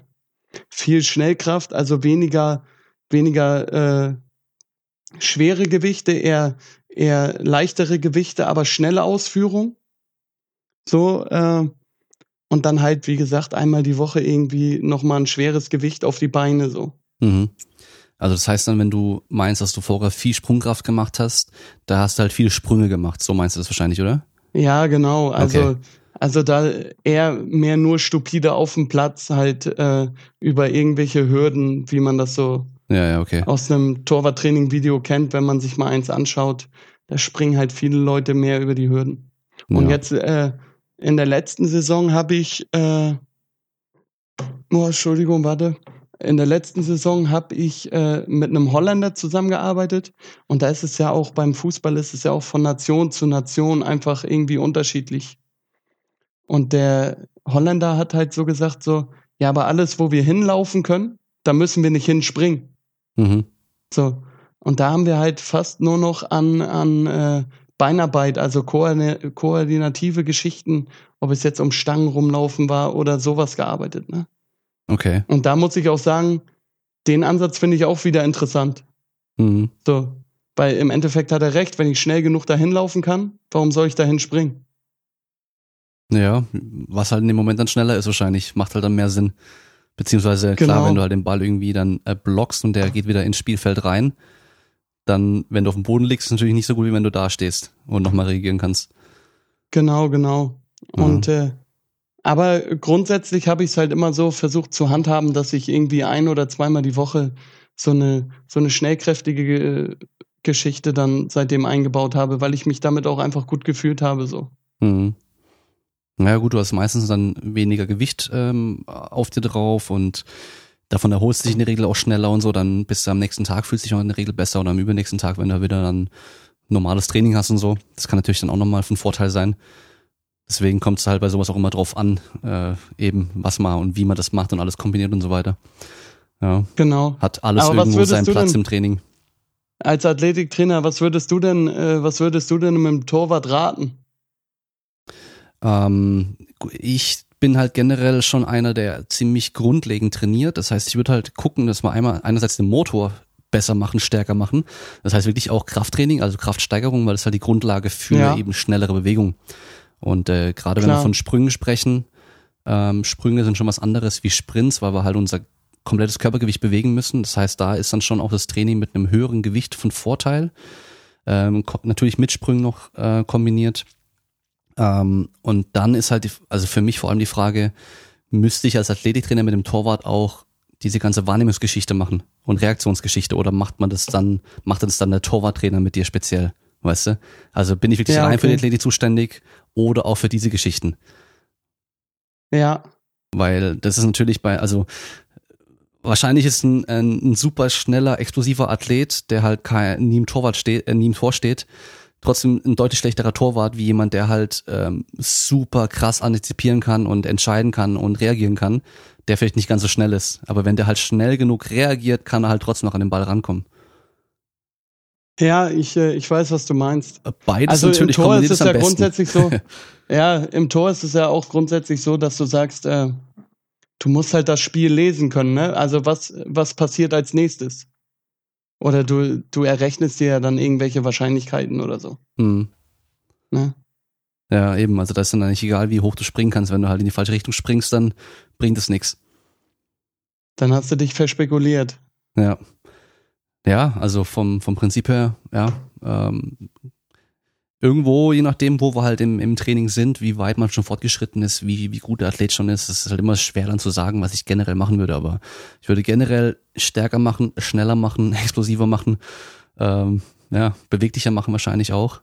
Und, äh, und dann halt gucken, was ähm, in dem Fall dann noch mehr Sinn macht, wo man dann noch mehr rausholen kann, wenn man welcher Stellschraube dann je nachdem dann drehen. Das klingt gut. Ja. Also ich denke mal, so wird es ja in der Regel auch gemacht. Also ja, so wird es ja. Wie gesagt, also ich habe mir, ich habe mich ja dann auch immer, immer viel und selbst damit auseinandergesetzt.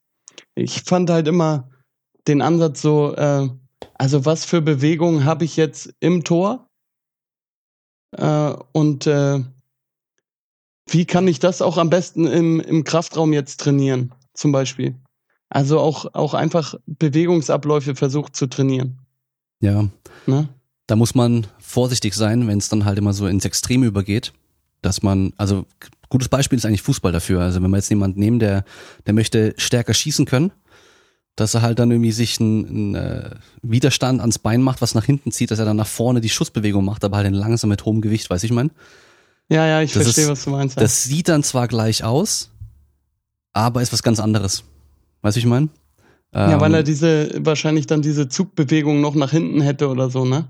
Ja, da geht's halt mehr so um die Ansteuerung, also um das zentrale Nervensystem im Endeffekt. Also die Signale, ja. die halt von oben runterkommen und so sind halt ganz, ganz anders und die Bewegungsgeschwindigkeit ist ganz anders.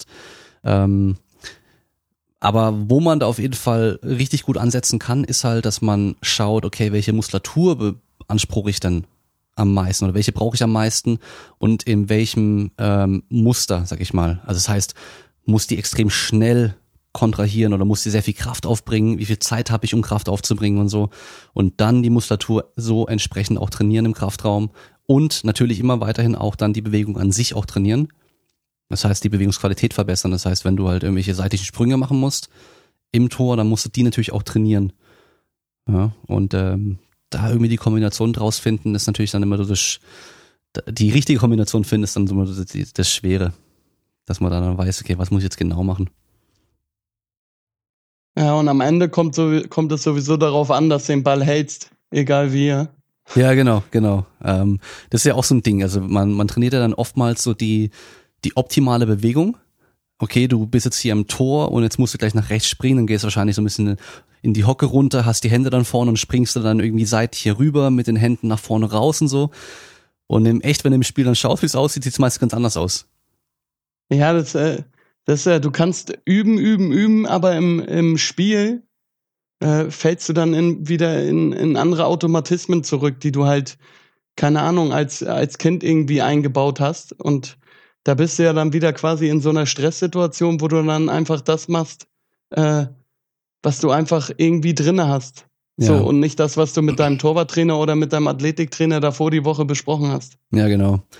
Und ähm, es gibt natürlich Sportarten, da sind die, ähm, da ist das Umfeld und die Umstände sind immer gleich. Also zum Beispiel äh, die Turnerin, die auf dem Schwebebalken dann turnt, die hat immer den gleich breiten Schwebebalken, ist immer gleich hoch, ja, die ist immer in der Sporthalle drin, aber sobald du dann einen Gegner schon hast oder mehrere Gegner hast und Mitspieler hast, dann ist alles immer unterschiedlich. Ja, und alles ist immer anders. Und äh, von daher ist es immer schwer, dann halt auch so zu trainieren. Ja, weil äh, klar, also sobald halt eine Sache nur sich verändert hat, wirst du anders reagieren müssen. Und äh, deswegen ist es immer schwer bei solchen Spielsportarten, wo halt eben so viel sich verändert und es auf so viel drauf ankommt, das irgendwie im Training halt auch optimal dann äh, zu gestalten. Weil sonst müsste man halt eigentlich nur noch spielen. Ja. Genau. Also du kannst ja nicht, äh, kannst ja nicht wirklich wie jetzt im Powerlifting, sag ich mal, ein Setup machen. Genau, ja. So, Ne, kannst nicht sagen, okay, ich gehe jetzt jedes Mal so an die Stange und leg mir die dann und fasse die jedes Mal das erste Mal mit der rechten Hand an und so.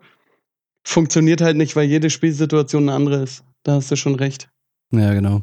Und das ist halt das Schwierige, das ist ja der große Unterschied. Und äh, deswegen ist es halt, ist halt Powerlifting irgendwie nur fast nur athletisch determiniert. Also einfach nur, wie stark bist du halt. Aber Fußball ist ja. halt sehr viel technisch, taktisch determiniert. Das heißt, du, du als Fußballer taktisch. kannst du halt als mittelmäßiger Athlet trotzdem richtig, richtig gut sein, wenn du halt richtig, richtig gut Fußball spielen kannst. Ja. Oder wenn du halt einfach gut aufpasst und, und einfach taktisch, äh, taktisch äh, die Sachen, die der Trainer dir vorgibt, am besten umsetzen kann. Mhm. Ja. Ja, das ist schon, schon auf jeden Fall interessant, was da in jeder Sportart so unterschiedlich ist. Und da hat auch jede Sportart so sein eigenes Ding und seinen eigenen Charme auch für einen Trainer, dann sag ich mal ähm, weil man sich immer da neu reindenken muss, reinversetzen muss und äh, einem dann Sachen erst klar werden, wenn man es dann mal auch macht oder ausprobiert oder halt dann auch mit den Leuten arbeitet. Ja, also ein Fußballtorwart habe ich noch nie trainiert. Das heißt, da würde ich dann auch erstmal mich einlesen müssen und vielleicht würde ich dann auch äh, die eine oder andere Sache dann finden, wo ich mir so denken würde, ah, hätte ich jetzt nicht gedacht.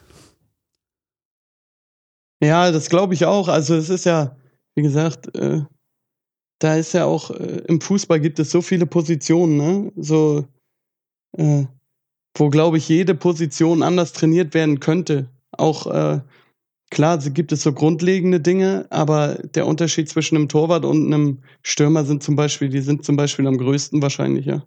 Hm. Wo du dann sagst, äh, klar braucht der Torwart eine ganz andere, ganz andere Muskulatur oder so als der Stürmer jetzt. Oder der muss halt anders äh, sensomotorisch ausgebildet sein. Weil er andere allein schon, Sachen allein schon, dass du besser halt nicht so lange ansteuern rennst. soll. Genau. Ein Riesenunterschied, ja. Also Also, so- ich meine, du, du rennst halt nicht irgendwie sechs bis acht oder zehn Kilometer im Spiel, sondern du stehst halt da und wartest. Ja, das stimmt. Wobei, wobei der Torwart an sich, der macht auch nicht so wenig Kilometer. Glaube ich. Aber Glaub weißt, du- weißt du wahrscheinlich nicht, wie viele jetzt, äh? Nee, das weiß ich nicht. Ähm, aber allein schon, dass er die ganze Zeit Aber immer hin und so- her läuft, oder? Wenn dann halt der Ball auf der linken Seite dann kommt, dann wirst du eher auf der, am linken Pfosten stehen. Wenn er von Genau. rechts kommt, gehst du an den rechten Pfosten immer wieder raus und rein und so. Vor, zurück, äh, Ja. nach links, nach rechts. Ähm, da musst du vielleicht doch mal raussprinten, einen Ball ablaufen oder, oder, oder. Also du machst schon so deine, deine, ja, zwischen drei und fünf Kilometern landest du, glaube ich, immer.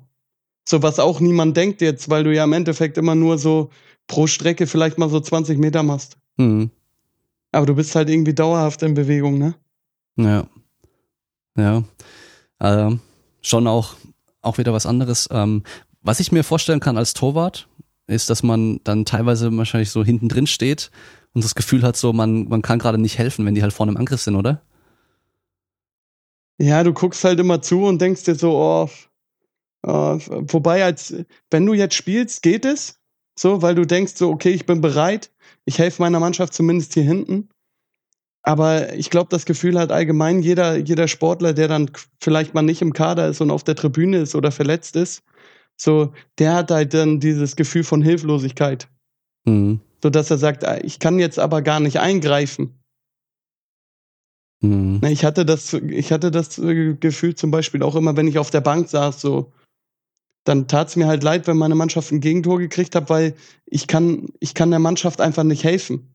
Oder du kannst ja auch, wenn du im Tor stehst, kannst du ja von hinten versuchen, deine Jungs zu pushen und anzutreiben. Ja. So. Naja. Und äh, da kriegst du schon dann so, was heißt Gewissensbisse, aber ich hatte dann schon immer so das Gefühl, ich habe irgendwann mal zu einem Trainer gesagt, am meisten tut's mir weh, dass ich der Mannschaft nicht helfen kann. Ich will den Jungs helfen. Mhm. Ja. Wann war denn es bei dir klar, dass du Torwart wirst? Von vornherein. Also Echt? direkt am Anfang. Also mein Papa hat mich irgendwann, irgendwann zum Fußball gebracht. Mein Papa hat äh, American Football gespielt. Okay. Und der Trainer hatte mich dann gefragt, so, ja, ey, welche Position willst du denn spielen? Dann habe ich gesagt, Torwart. Ich weiß nicht wieso, äh, kann mich gar nicht mehr dran erinnern. Also vom Hören sagen habe ich halt gesagt Torwart und dann wollte der Trainer halt einen Abstoß von mir sehen aus der Hand und hat sich so, weiß ich nicht, ich war glaube ich fünf, Ja. hat sich so zehn Meter vor mir weggestellt und wollte halt, dass ich ihm den Ball zuschieße. Ja. Und ich habe dann äh, direkt das Ding über ihn rübergeschossen. Und äh, dann hat er sich halt nochmal fünf Meter weiter weggestellt und habe ich wieder über ihn rübergeschossen. Was halt eigentlich ja gar keine Qualifikation für einen Torwart ist. So. ja. Der hat halt, der hat halt nicht geguckt, ob ich fangen kann, der hat halt geguckt, ob ich weit schießen kann. ja. So, und äh, äh, auf jeden Fall durfte ich dann ins Tor. Äh, da, da half es mir wahrscheinlich, äh, dass äh, ja mein Papa dann Football gespielt hat und ich äh, sowieso immer immer angefangen habe, irgendwelche Bälle zu fangen. Ne? Ah, okay, ja. Das heißt, ihr habt dann schon früher mal Bälle hin und her geworfen. Genau. Und äh, deswegen äh, kann ich auch für einen Torwart vernünftig abwerfen. Ja, okay. So, ja. so, Ja, äh, aber das ist doch äh, schon auch seltener, oder? Dass man als direkt als Kind von Anfang an Torwart macht. Ja, ich, wie gesagt, ich könnte nicht mal nicht mal sagen, was mich dazu irgendwie begeistert hat oder so. Wahrscheinlich wolltest In du auch nicht rennen, Moment. oder? Ja, wahrscheinlich war ich einfach faul. Ja. So, Papa ja. wahrscheinlich gesagt so, ey, du musst jetzt mal Sport machen. Äh, geh mal zum Fußball. Ja, okay, Alter, dann mache ich aber Torwart, dann muss ich nicht laufen. Ja, also wenn ich mal in der Schule mitgespielt habe, dann war ich auch Torwart, weil ich halt, ja, keinen Bock hatte, dann zu laufen und äh, im Tor halt einfach nur gestanden bin, aber ja. Ja, oder, oder sie wurden ja auch immer, eigentlich wurden ja immer so, äh, die, die etwas schlechteren wurde gesagt, geh einfach ins Tor. Ja, ja. Ja, ich konnte ja Da auch kein kannst du Fußball am spielen im wenigsten Vergleich zu kaputt anderen. machen. Also das, So. also Fußball spielen konnte ich ja nicht. Von daher hat das schon gepasst.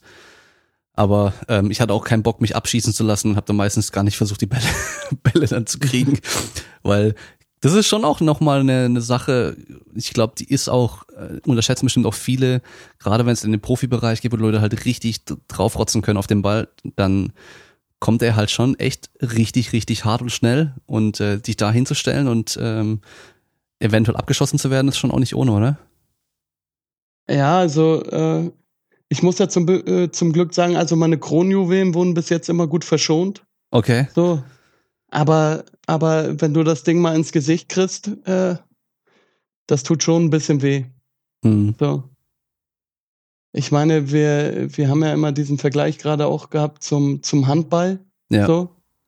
Also ich glaube, ein Handballer könnte einem das Ding halt echt gezielt so auf die Rübe werfen. Ja. So, was halt, was halt im Handball auch echt äh, verboten ist, so, wo du ja dann direkt eine rote Karte kriegst, so. Aber ich glaube, wenn jetzt eine Flanke kommt und der Stürmer das Ding einfach Volley nimmt, äh, kann der, kann der das ja auch äh, gegebenenfalls gar nicht richtig kontrollieren, wo er ihn hinschießt.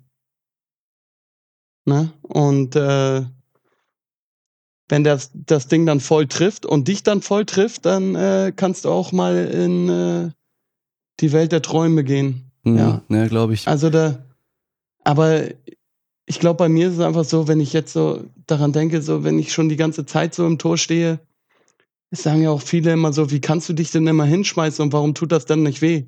So, aber ich glaube, du härtest dann einfach ab, also du gewöhnst dich einfach dran. Ja, klar. So, wenn mich der Ball jetzt, wenn mich der Ball jetzt irgendwo am Körper trifft, das interessiert mich halt nicht. So. Das ist ja, ist ja wie äh, die Leute, die zum ersten Mal Kniebeugen machen, dann sagen die beim ersten Mal immer, oh, die Stange tut voll weh im Nacken. Ja, genau. Ja, und das Wollte ist, ich auch grad sagen. Ein paar Mal trainieren nicht mehr. So, dann ist es einfach das Normalste der Welt, ne? Ja, ja, das ist alles Gewohnheitssache dann. Ähm, warte mal, eine Frage hatte ich. Ah ja, genau. Und zwar, ähm, ich habe das mal gehört, macht für mich auch Sinn. Und zwar beim, ähm, beim Elfmeter. Ja.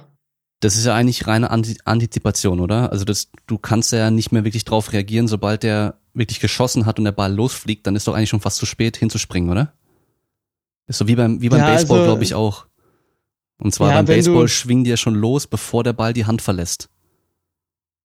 Ja, weil sonst bist du zu spät. Genau. Ist es beim Fußball auch Und, so? äh, Also, äh, du musst ja, ich unterscheide jetzt mal zwischen einem, zwischen einem äh, Kreisliga-Torwart quasi Ja, und äh, einem Torwart, der dann in, in meinem Bereich beziehungsweise höher arbeitet. Funktioniert ja auch vieles immer äh, jetzt gerade bei uns so durch Videostudio. mhm. Ne? Also da wird ja in der Regionalliga wird jeder Elfmeter aufgezeichnet, jedes Spiel wird aufgezeichnet und äh, dann versuchst du dir schon so ähm, ein Muster zu bilden. Also ich habe mir vor dem Spiel immer die Schützen angeguckt und habe halt geguckt, hat der, hat der oder bevorzugt der eine Ecke, Mhm. ne? Äh, und äh, wenn da kein Muster zu sehen war, dann musst du natürlich irgendwie so gucken, so, ich habe dann immer geguckt, wie läuft er an, wie steht er zum Ball, also da gibt es ja, steht er eher, eher jetzt äh, gerade zum Ball oder ist er mehr so 90 Grad, weil das schränkt den Schützen ja dann auch irgendwie etwas ein. Weil wenn du jetzt gerade zum Ball läufst und ihn dann aber über die Hüfte in die eine Ecke schießen sollst, fällt es dir als Schütze halt schwerer. So, dann entscheidest du dich automatisch für die eine Ecke. Mhm. So. Also es ist nicht mehr so viel. Ich habe halt immer versucht, das irgendwie vorherzu, vorherzusehen. Meine Quote Mhm. war bis jetzt auch immer äh, relativ, äh, relativ vernünftig, was das anging. Aber so ein, so ein Kreisligaspieler, gebe ich dir recht, ich glaube, der, der sagt dann einfach, äh, komm, ich springe jetzt einfach in die Ecke. ja. Ja, ich, ich müsste mal ausprobieren, mal selber mal wieder ins Tor reinstehen und mal gucken, so, ähm, was meine Strategie da wäre. Ob ich dann auch irgendwie gucken Ja. würde, wie der anläuft oder, Ja, du oder musst einfach da, mal springen. Oder, oder du legst dir halt einfach mal einen Ball hin vors Tor und, äh, und äh, bist einfach in dem Moment mal der Schütze und stellst dich einfach mal ganz gerade zum Ball. Ne? Du weißt, wie ich meine, oder? Ja, ja. Also wenn du ihn jetzt auf den Elfmeterpunkt legst und dann gerade hoch zum Linie, 16er ja. gehst und dann, äh, was bist du für ein Fuß? Also würdest du jetzt mit rechts oder mit links schießen? Mit rechts. Und dann versuchst du ihn aber mal mit rechts in die von dir aus gesehen rechte Ecke zu schießen. Dann merkst du schon selber, oh, du müsstest so eine richtig große Ausweichbewegung in der Hüfte machen. Ja, ja. Um da überhaupt rüberzukommen. So, deswegen würdest du dann als Torwart auch quasi davon ausgehen, dass er ihn zu, ist natürlich nie alles zu 100 Prozent, aber dass er ihn zu 70, 80 Prozent auf jeden Fall in die linke Ecke schießt, mhm. weil das für ihn leichter ist. Ja. Na? Und dann gibt's aber noch die Möglichkeit, eigentlich in die Mitte zu schießen, gell? Ja, das machen halt auch äh, äh, gerne mal ein, zwei. Ja, aber das ist schon seltener, gell, weil man halt, klar, da musst du theoretisch nicht reagieren, kannst einfach stehen bleiben, aber die meisten gehen davon aus, man geht ja irgendwie hoch in die Ecke oder unten in die Ecke irgendwo rein, gell? Ja, also die meisten Spieler gehen ja auch zu, noch zum Glück damit äh, oder so daran, dass sie sagen, ich suche mir eine Ecke aus und dann schieße ich ihn dahin. Ja. Mit voller Überzeugung. So. Weil, also ich kenne auch wenige Torhüter, die stehen bleiben. So, aber ich kenne auch wenige Spieler, die irgendwie in die Mitte schießen. Naja. Das wäre, glaube ich, meine Strategie. auf die Mitte schießen und gucken, dass er halt Hauptsache in irgendeine Richtung springt und deswegen den Ball nicht kriegt, aber ja, wer weiß, ob das funktioniert. Ich, glaub, ich bin tatsächlich, ich bin tatsächlich einmal stehen geblieben, den Elfmeter habe ich gehalten, weil er in die Mitte geschossen hat. Oh, okay, ja, das ist dann schon auch krass. Aber, aber da sage ich dann, äh, das war dann wieder so, da hatte ich diese Liste. Ich hatte so eine Liste von dem Schützen. Okay. Und da stand halt, auf der Liste stand halt, der hat vorher zehn Elfmeter geschossen, äh, der hat einmal nach links geschossen, ja. viermal in die Mitte und fünfmal nach rechts. Okay. So, und dann habe ich mir halt so, habe ich die Liste halt gesehen und habe gedacht so, okay, was soll's, äh, wolltest immer schon mal stehen bleiben, heute bleibst du stehen, vielleicht hältst du ihn ja. Okay. Und kam dann, kam dann auch wirklich so, ne? Dann hat er ihn in die Mitte geschossen so. Aber wenn du dann so eine Liste siehst, also für mich, ich habe dann die linke Ecke quasi direkt ausgeschlossen. Hm. So, und dann war halt nur noch rechts oder Mitte. Ja, ja. Ja, krass. Da muss man schon halt auch ein bisschen Glück haben, gell? Ja, da, da gehört auch Glück dazu, klar. Äh, hast du noch irgendwie ein Thema, wo du sagst, da würdest du gerne, gerne drüber sprechen oder das wäre noch cool? Nee, nee. Also, wie gesagt, ich hatte mich ja mit dem, mit dem Anliegen an dich gewendet, dass, äh, ja, dass ich äh, darüber reden wollte. Das haben wir, glaube ich, haben wir, glaube ich, ausgiebig gemacht. Mhm. Ähm, ist halt schwer darüber zu reden. Äh, weil ich, äh, weil ich glaube auch, dass es schwer ist für, für viele, das so nachzuvollziehen, so wirklich nachzuvollziehen, ne? Ja, ja, ja, klar. Aber, aber ich bin halt, ich bin halt seitdem irgendwie so auf der Schiene, äh, je transparenter, desto besser. Also desto mhm. leichter fällt das auch den, den Leuten, die davon betroffen sind. Und ja, ich würde genau. einfach, einfach gerne nur, nur jedem, jedem irgendwie an die Hand geben, so, äh, wenn du so ein Gefühl hast oder so, dann, dann sprich halt mit den Leuten drüber. Mhm. Ne? Weil du kannst halt enorm viel Kraft daraus schöpfen, wenn halt die Leute halt einfach eingeweiht sind. Ja. So. Wie gesagt, also wenn ich das jetzt nochmal, was ich für eine Unterstützung bekommen habe, ob es jetzt äh, von meinem Trainer war, von meinen Mannschaftskollegen, von den Fans, also nur im Sport allein, äh, der Zuspruch von den Nachrichten, die ich im Anschluss gekriegt habe, so von wegen, ja, äh, finde ich gut, dass du das machst, so. Und dass du das, äh, äh, das hat einem halt schon Kraft gegeben und aber auch äh, gerade Familie, finde ich, finde ich, ist äh, bei sowas extrem wichtig. Ähm, meine Freundin hat mich äh, extrem unterstützt. Ja. So, ähm, für die war es halt auch nicht immer leicht dann in dem Moment, ne? Ja, so, weil, weil leidet halt, leidet halt, äh, ja, vieles drunter, so, wenn du, wenn du nicht so kannst, wie du, wie du, wie du möchtest, so, du fühlst dich halt einfach nicht wohl, das projizierst du halt auf vieles, ne? Ja, klar. So, und äh, da muss ich halt echt sagen, so, du musst halt mit Leuten drüber reden, gerade die, äh, die in deinem näheren Umfeld sind, äh, damit die dich nachvollziehen können und damit die das verstehen können. Ja, weil die sind halt auch dadurch betroffen, ne? Genau. Also ich meine, wenn der Sport, genau. also kann ja auch jetzt unabhängig von dem Problem sein, wenn der Sport für dich halt sehr, sehr wichtig ist und äh, du da jetzt auf einmal keinen Erfolg mehr hast oder nicht mehr performst, so wie du es möchtest und so und dann hast du schlechte Laune deswegen, dann bringst du die mit nach Hause. Ist ja so. Ja. Und da genau. das halt auch mal abstellen können und das eine ist das eine, das andere ist das andere, das muss man ja auch können. Und zu 100 Prozent wird das wahrscheinlich niemand können. Ja, und Ja. dann muss man es halt irgendwie auch so, das halt auch noch richtig hinbiegen können, dass halt wieder passt alles, ja. Wenn die Leute Bescheid wissen, dann ist es auch wieder ein bisschen verständlicher dann. Genau, genau. Und äh, bei mir war es halt auch so, so gerade gerade aufgrund dessen, dass ich mich halt, haben wir ja vorhin drüber geredet, dass ich mich nicht mehr richtig belasten konnte. Ja.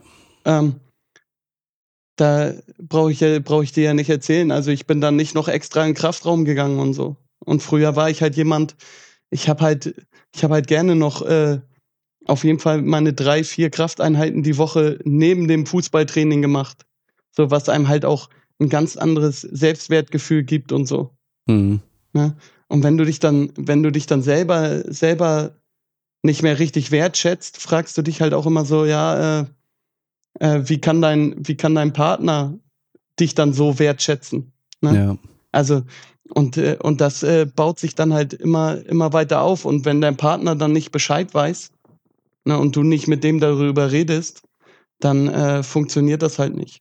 Und deswegen möchte ich halt einfach nur noch mal, äh, oder wollte ich halt nur noch mal dann zum Schluss sagen, so, äh, es ist auch keine Schande, sich dann Hilfe zu holen oder, oder, oder. Ähm, oder halt drüber zu reden, weil das ist halt der erste Schritt dahin, dass es halt auch wieder besser wird. Und Ja. es gibt ja auch definitiv da einen Ausweg. Ja. Ich glaube, da haben einfach viele noch eine kleine Hemmschwelle, sich da Hilfe zu holen. Ich meine, wenn dein Genau. Auto, wenn dein Auto ein Problem hat, gehst du ja auch zum Kfz-Mechaniker, aber wenn dein Kopf ein Problem hat, dann machst du nix. Oftmals. Ja, weil, weil viele, glaube ich, auch einfach, äh, viele schämen sich dann einfach dafür oder haben halt das Gefühl, die werden halt anders gesehen von der Gesellschaft. Ne? Ja. Ja. Nee, aber das war, das äh, wäre eigentlich alles, was ich, was ich abschließend dazu nur noch mal sagen möchte. Mhm. Ähm, was ist ein Plan bei dir? Weil du hast vorhin gemeint, ähm, also vor dem Gespräch, was wir aufgenommen haben, dass du studierst. Willst du noch Profi werden, erste Bundesliga spielen, Nationalspieler und sowas? Das ist wahrscheinlich Ja, so der Traum wäre- gewesen natürlich, oder? Das, äh, das, äh, das ist ja von jedem Kind irgendwie, äh, es ist ja immer ein Kindheitstraum, dass man sagt, äh, oh, ich will Bundesliga spielen, Nationalmannschaft und so. Und ähm, naja, für mich ist es ja so, ähm, ich bin jetzt 29, ich werde 30 Ende des Jahres. Ähm, ich habe äh, dritte Liga gespielt. Äh, ich war dann äh, drei Jahre in der, in der Regionalliga unterwegs. Äh, eine, ein Jahr halt im Südwesten. Die sind ja in vier Ligen geteilt. Ähm, und äh, zwei Jahre im Westen. Ähm, und ich bin jetzt äh, tatsächlich wieder zurück zu Holstein Kiel gegangen, allerdings in die zweite Mannschaft. Ähm, weil ich mich halt auch gefragt habe, gerade nach der Situation, die ich durchgemacht habe, so, wie soll es eigentlich zukunftsmäßig weitergehen bei mir? Und äh, ich habe mich jetzt dazu entschieden, halt, klar, ich will noch Fußball spielen, aber es ist halt auch nicht mehr ähm, Nummer eins. So.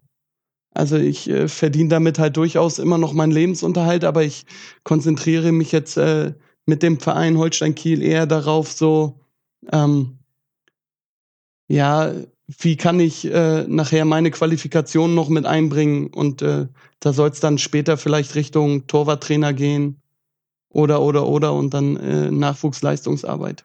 So. Mhm. Okay. Aber das Studium machst du trotzdem natürlich, dass Das, du äh, dann. das Studium, äh, das Studium äh, ziehe ich durch, weil vielleicht kann ich das irgendwann mit, mit einbeziehen. Ne? was studierst du denn? Äh, angewandte Psychologie. Ach, ja, perfekt. Ja, perfekt. Also ich habe ich hab, äh, in der Tat so ein so Teil Sportpsychologie mit dabei, Mhm. aber ich habe das halt auch äh, irgendwann mal angefangen und habe mich halt gefragt, so was will ich eigentlich machen, wenn ich nicht mehr im Fußball bin. So und aber da ging es auch schon so in die Richtung so ähm, betriebliche Gesundheitswirtschaft und so Wissenschaft, Wissenschaft glaube ich, ne?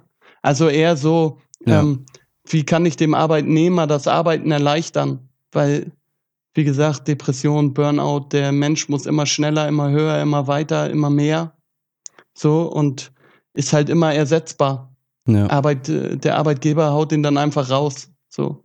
Und das wollte ich irgendwie mal, ja, freiberuflich oder, oder irgendwie angestellt für, ja, Krankenkassen haben sicherlich auch, äh, auch Bedarf, was das angeht, so gerade in der Präventionsarbeit. Mhm.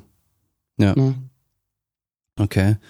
Also, Ähm. und aber, aber ich werde das Studium zu Ende machen und äh, werde dann gucken, wie ich das vielleicht auch später einfach in die NLZ-Arbeit mit einbauen kann, ne? Also Nachwuchsleistungszentrum.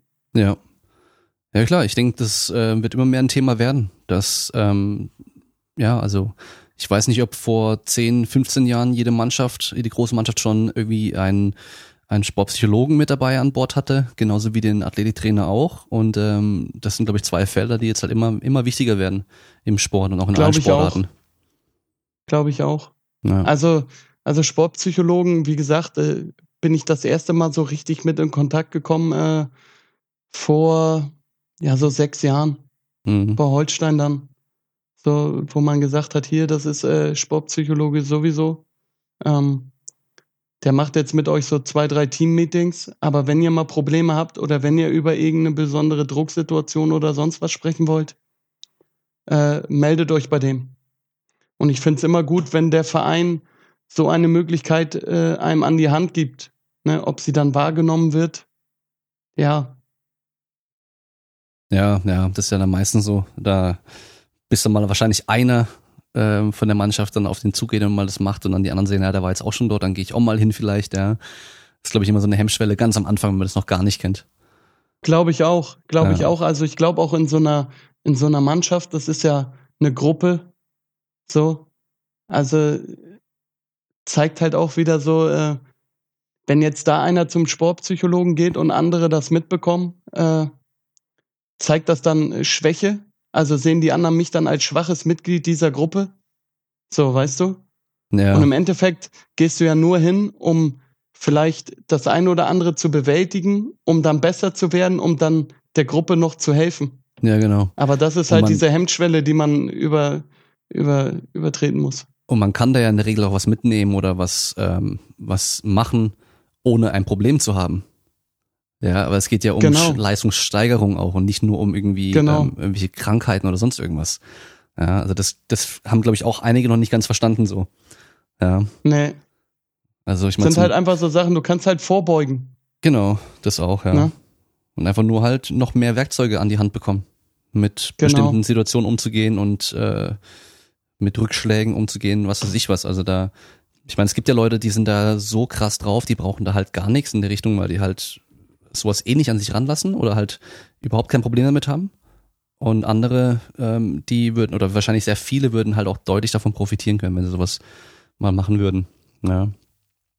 Also wer, wer in der Richtung noch mal was hören möchte, ich habe ja schon zwei Folgen gemacht mit äh, zur Sportpsychologie. Einmal mit der Katharina Zollinger, das war, glaube ich, lass mich überlegen, Folge Nummer drei. Und dann mit dem Paul Schlüter, Folge Nummer, boah, das weiß ich schon gar nicht mehr. Muss ich nachgucken, werde ich auf jeden Fall äh, in den Shownotes unten mit reinpacken. Und dann kann man sich da noch mal was dazu anhören. Zwei Sportpsychologen zu verschiedenen Themen dann, ja. Okay, ähm, Niklas, dann äh, gebe ich dir jetzt zum Schluss nochmal das Wort. Du hast ja vorhin schon mal so gesagt, was du zum Ende eigentlich nochmal sagen wollen würdest, ja, das äh, lass mal einfach mit drin. Aber du kannst ja trotzdem nochmal eine Message raus in die Leute, vielleicht jetzt an Leute, die denen es ähnlich geht wie dir. Die ja ganz am Anfang stehen, aber halt noch nicht ganz wissen, was sie jetzt machen sollen. Ähm, ja, zum einen, zum einen ist halt wichtig, äh, wenn ihr, wenn ihr ein schlechtes Gefühl habt, ein schlechtes Körpergefühl habt, lasst es checken, aber äh, versteift euch dann nicht zu sehr darauf, äh, wie ich das dann teilweise gemacht habe, sondern es geht auch darum, äh, ein bisschen, bisschen zu vertrauen dann in dem Moment. Und dann halt weiter zu gucken, äh, wie kann ich mir am besten Hilfe holen. Und wie gesagt, äh, versteckt euch nicht, zieht euch nicht zurück, äh, ihr seid dann nicht alleine, sondern äh, redet, redet zumindest mit euren Vertrauten darüber und bezieht die mit ein. Das, Ja. äh, das wäre im Endeffekt das, was ich, was ich abschließend dann nochmal sagen würde. Ja, ich denke vor allem das drüber reden. Also auch, das ist ja jetzt Das tut dann in dem Moment auch schon gut, klar. Ja, genau. Äh, Das, dann kann man es direkt schon mal so ein bisschen mehr bewerten, so wenn man mal drüber spricht. Aber das ist auch äh, Genau. unabhängig, ob man ein Problem hat oder nicht. Also wenn man, äh, also jeder, der irgendwie Beziehung führt, also gar mit, äh, mit, der, mit dem Partner oder auch mit Familie, drüber sprechen, drüber reden, ist immer gut, weil wir sind keine Hellseher. man kann nur wissen, So sieht's die aus. Leute können nur wissen, was ihr denen sagt, ja. Man kann, alles andere ähm, funktioniert nicht. Also auch wenn man irgendwelche Genau. Wünsche oder sonst irgendwas hat, dann müsst ihr das den Leuten sagen und nicht einfach nur hoffen oder erwarten, weil das wird nicht funktionieren. So sieht's aus. Drüber sprechen hilft. Jo. Okay. Ja, cool. Dann danke ich dir für deine Zeit, dass es so kurzfristig noch geklappt hat. Ja, und für deine Ich danke Initiative. dir. Schön, Ähm, dass ich dabei sein durfte. Ja, und äh, hoffentlich klappt jetzt der Rest mit der Aufnahme, mit allem drum und dran. Nicht, dass wir jetzt äh, das Gespräch gemacht haben und am Schluss war alles umsonst, weil das wäre jetzt ja mittlerweile schon der halbe Tag gewesen, den wir dann dafür geopfert hätten durch diese ganzen technischen Ja, das Probleme. wird schon, wird schon gut gehen. Wird schon gut wird gehen. schon gut gehen. Genau, immer Ja. positiv bleiben, immer positiv bleiben. Wir bleiben positiv. Sehr gut. Okay, cool. Alles Ähm, klar. wir, sag noch mal kurz, wo die Leute was von dir sehen können, wo man, wo man dich finden kann, Social Media und so weiter. Ähm, mein Social Media Account ist, äh, ja, findet man unter Niklas Jakosch, glaube ich, einfach. Niklas, Okay. äh, ja, sonst äh, bei Facebook habe ich auch so eine kleine Fanseite, aber ich bin jetzt ja auch nicht äh, Manuel Neuer Ja. und ich habe auch keine Cola Zero getrunken. ja. okay, aber also, packen wir auf ähm, jeden Fall trotzdem in die Shownotes mit rein. Vielleicht gibt's ja den einen oder anderen, der sich Genau, direkt an dich wenden möchte. Genau, wenn es irgendwelche Fragen gibt, irgendwo zu, gerade zu dem Thema, äh, kann man sich gerne an mich wenden. Ähm, ja, und ich versuche zu helfen. Okay, cool. Also, dann sind wir am Ende für heute. Wir hören uns beim nächsten Mal. Ciao. Ciao.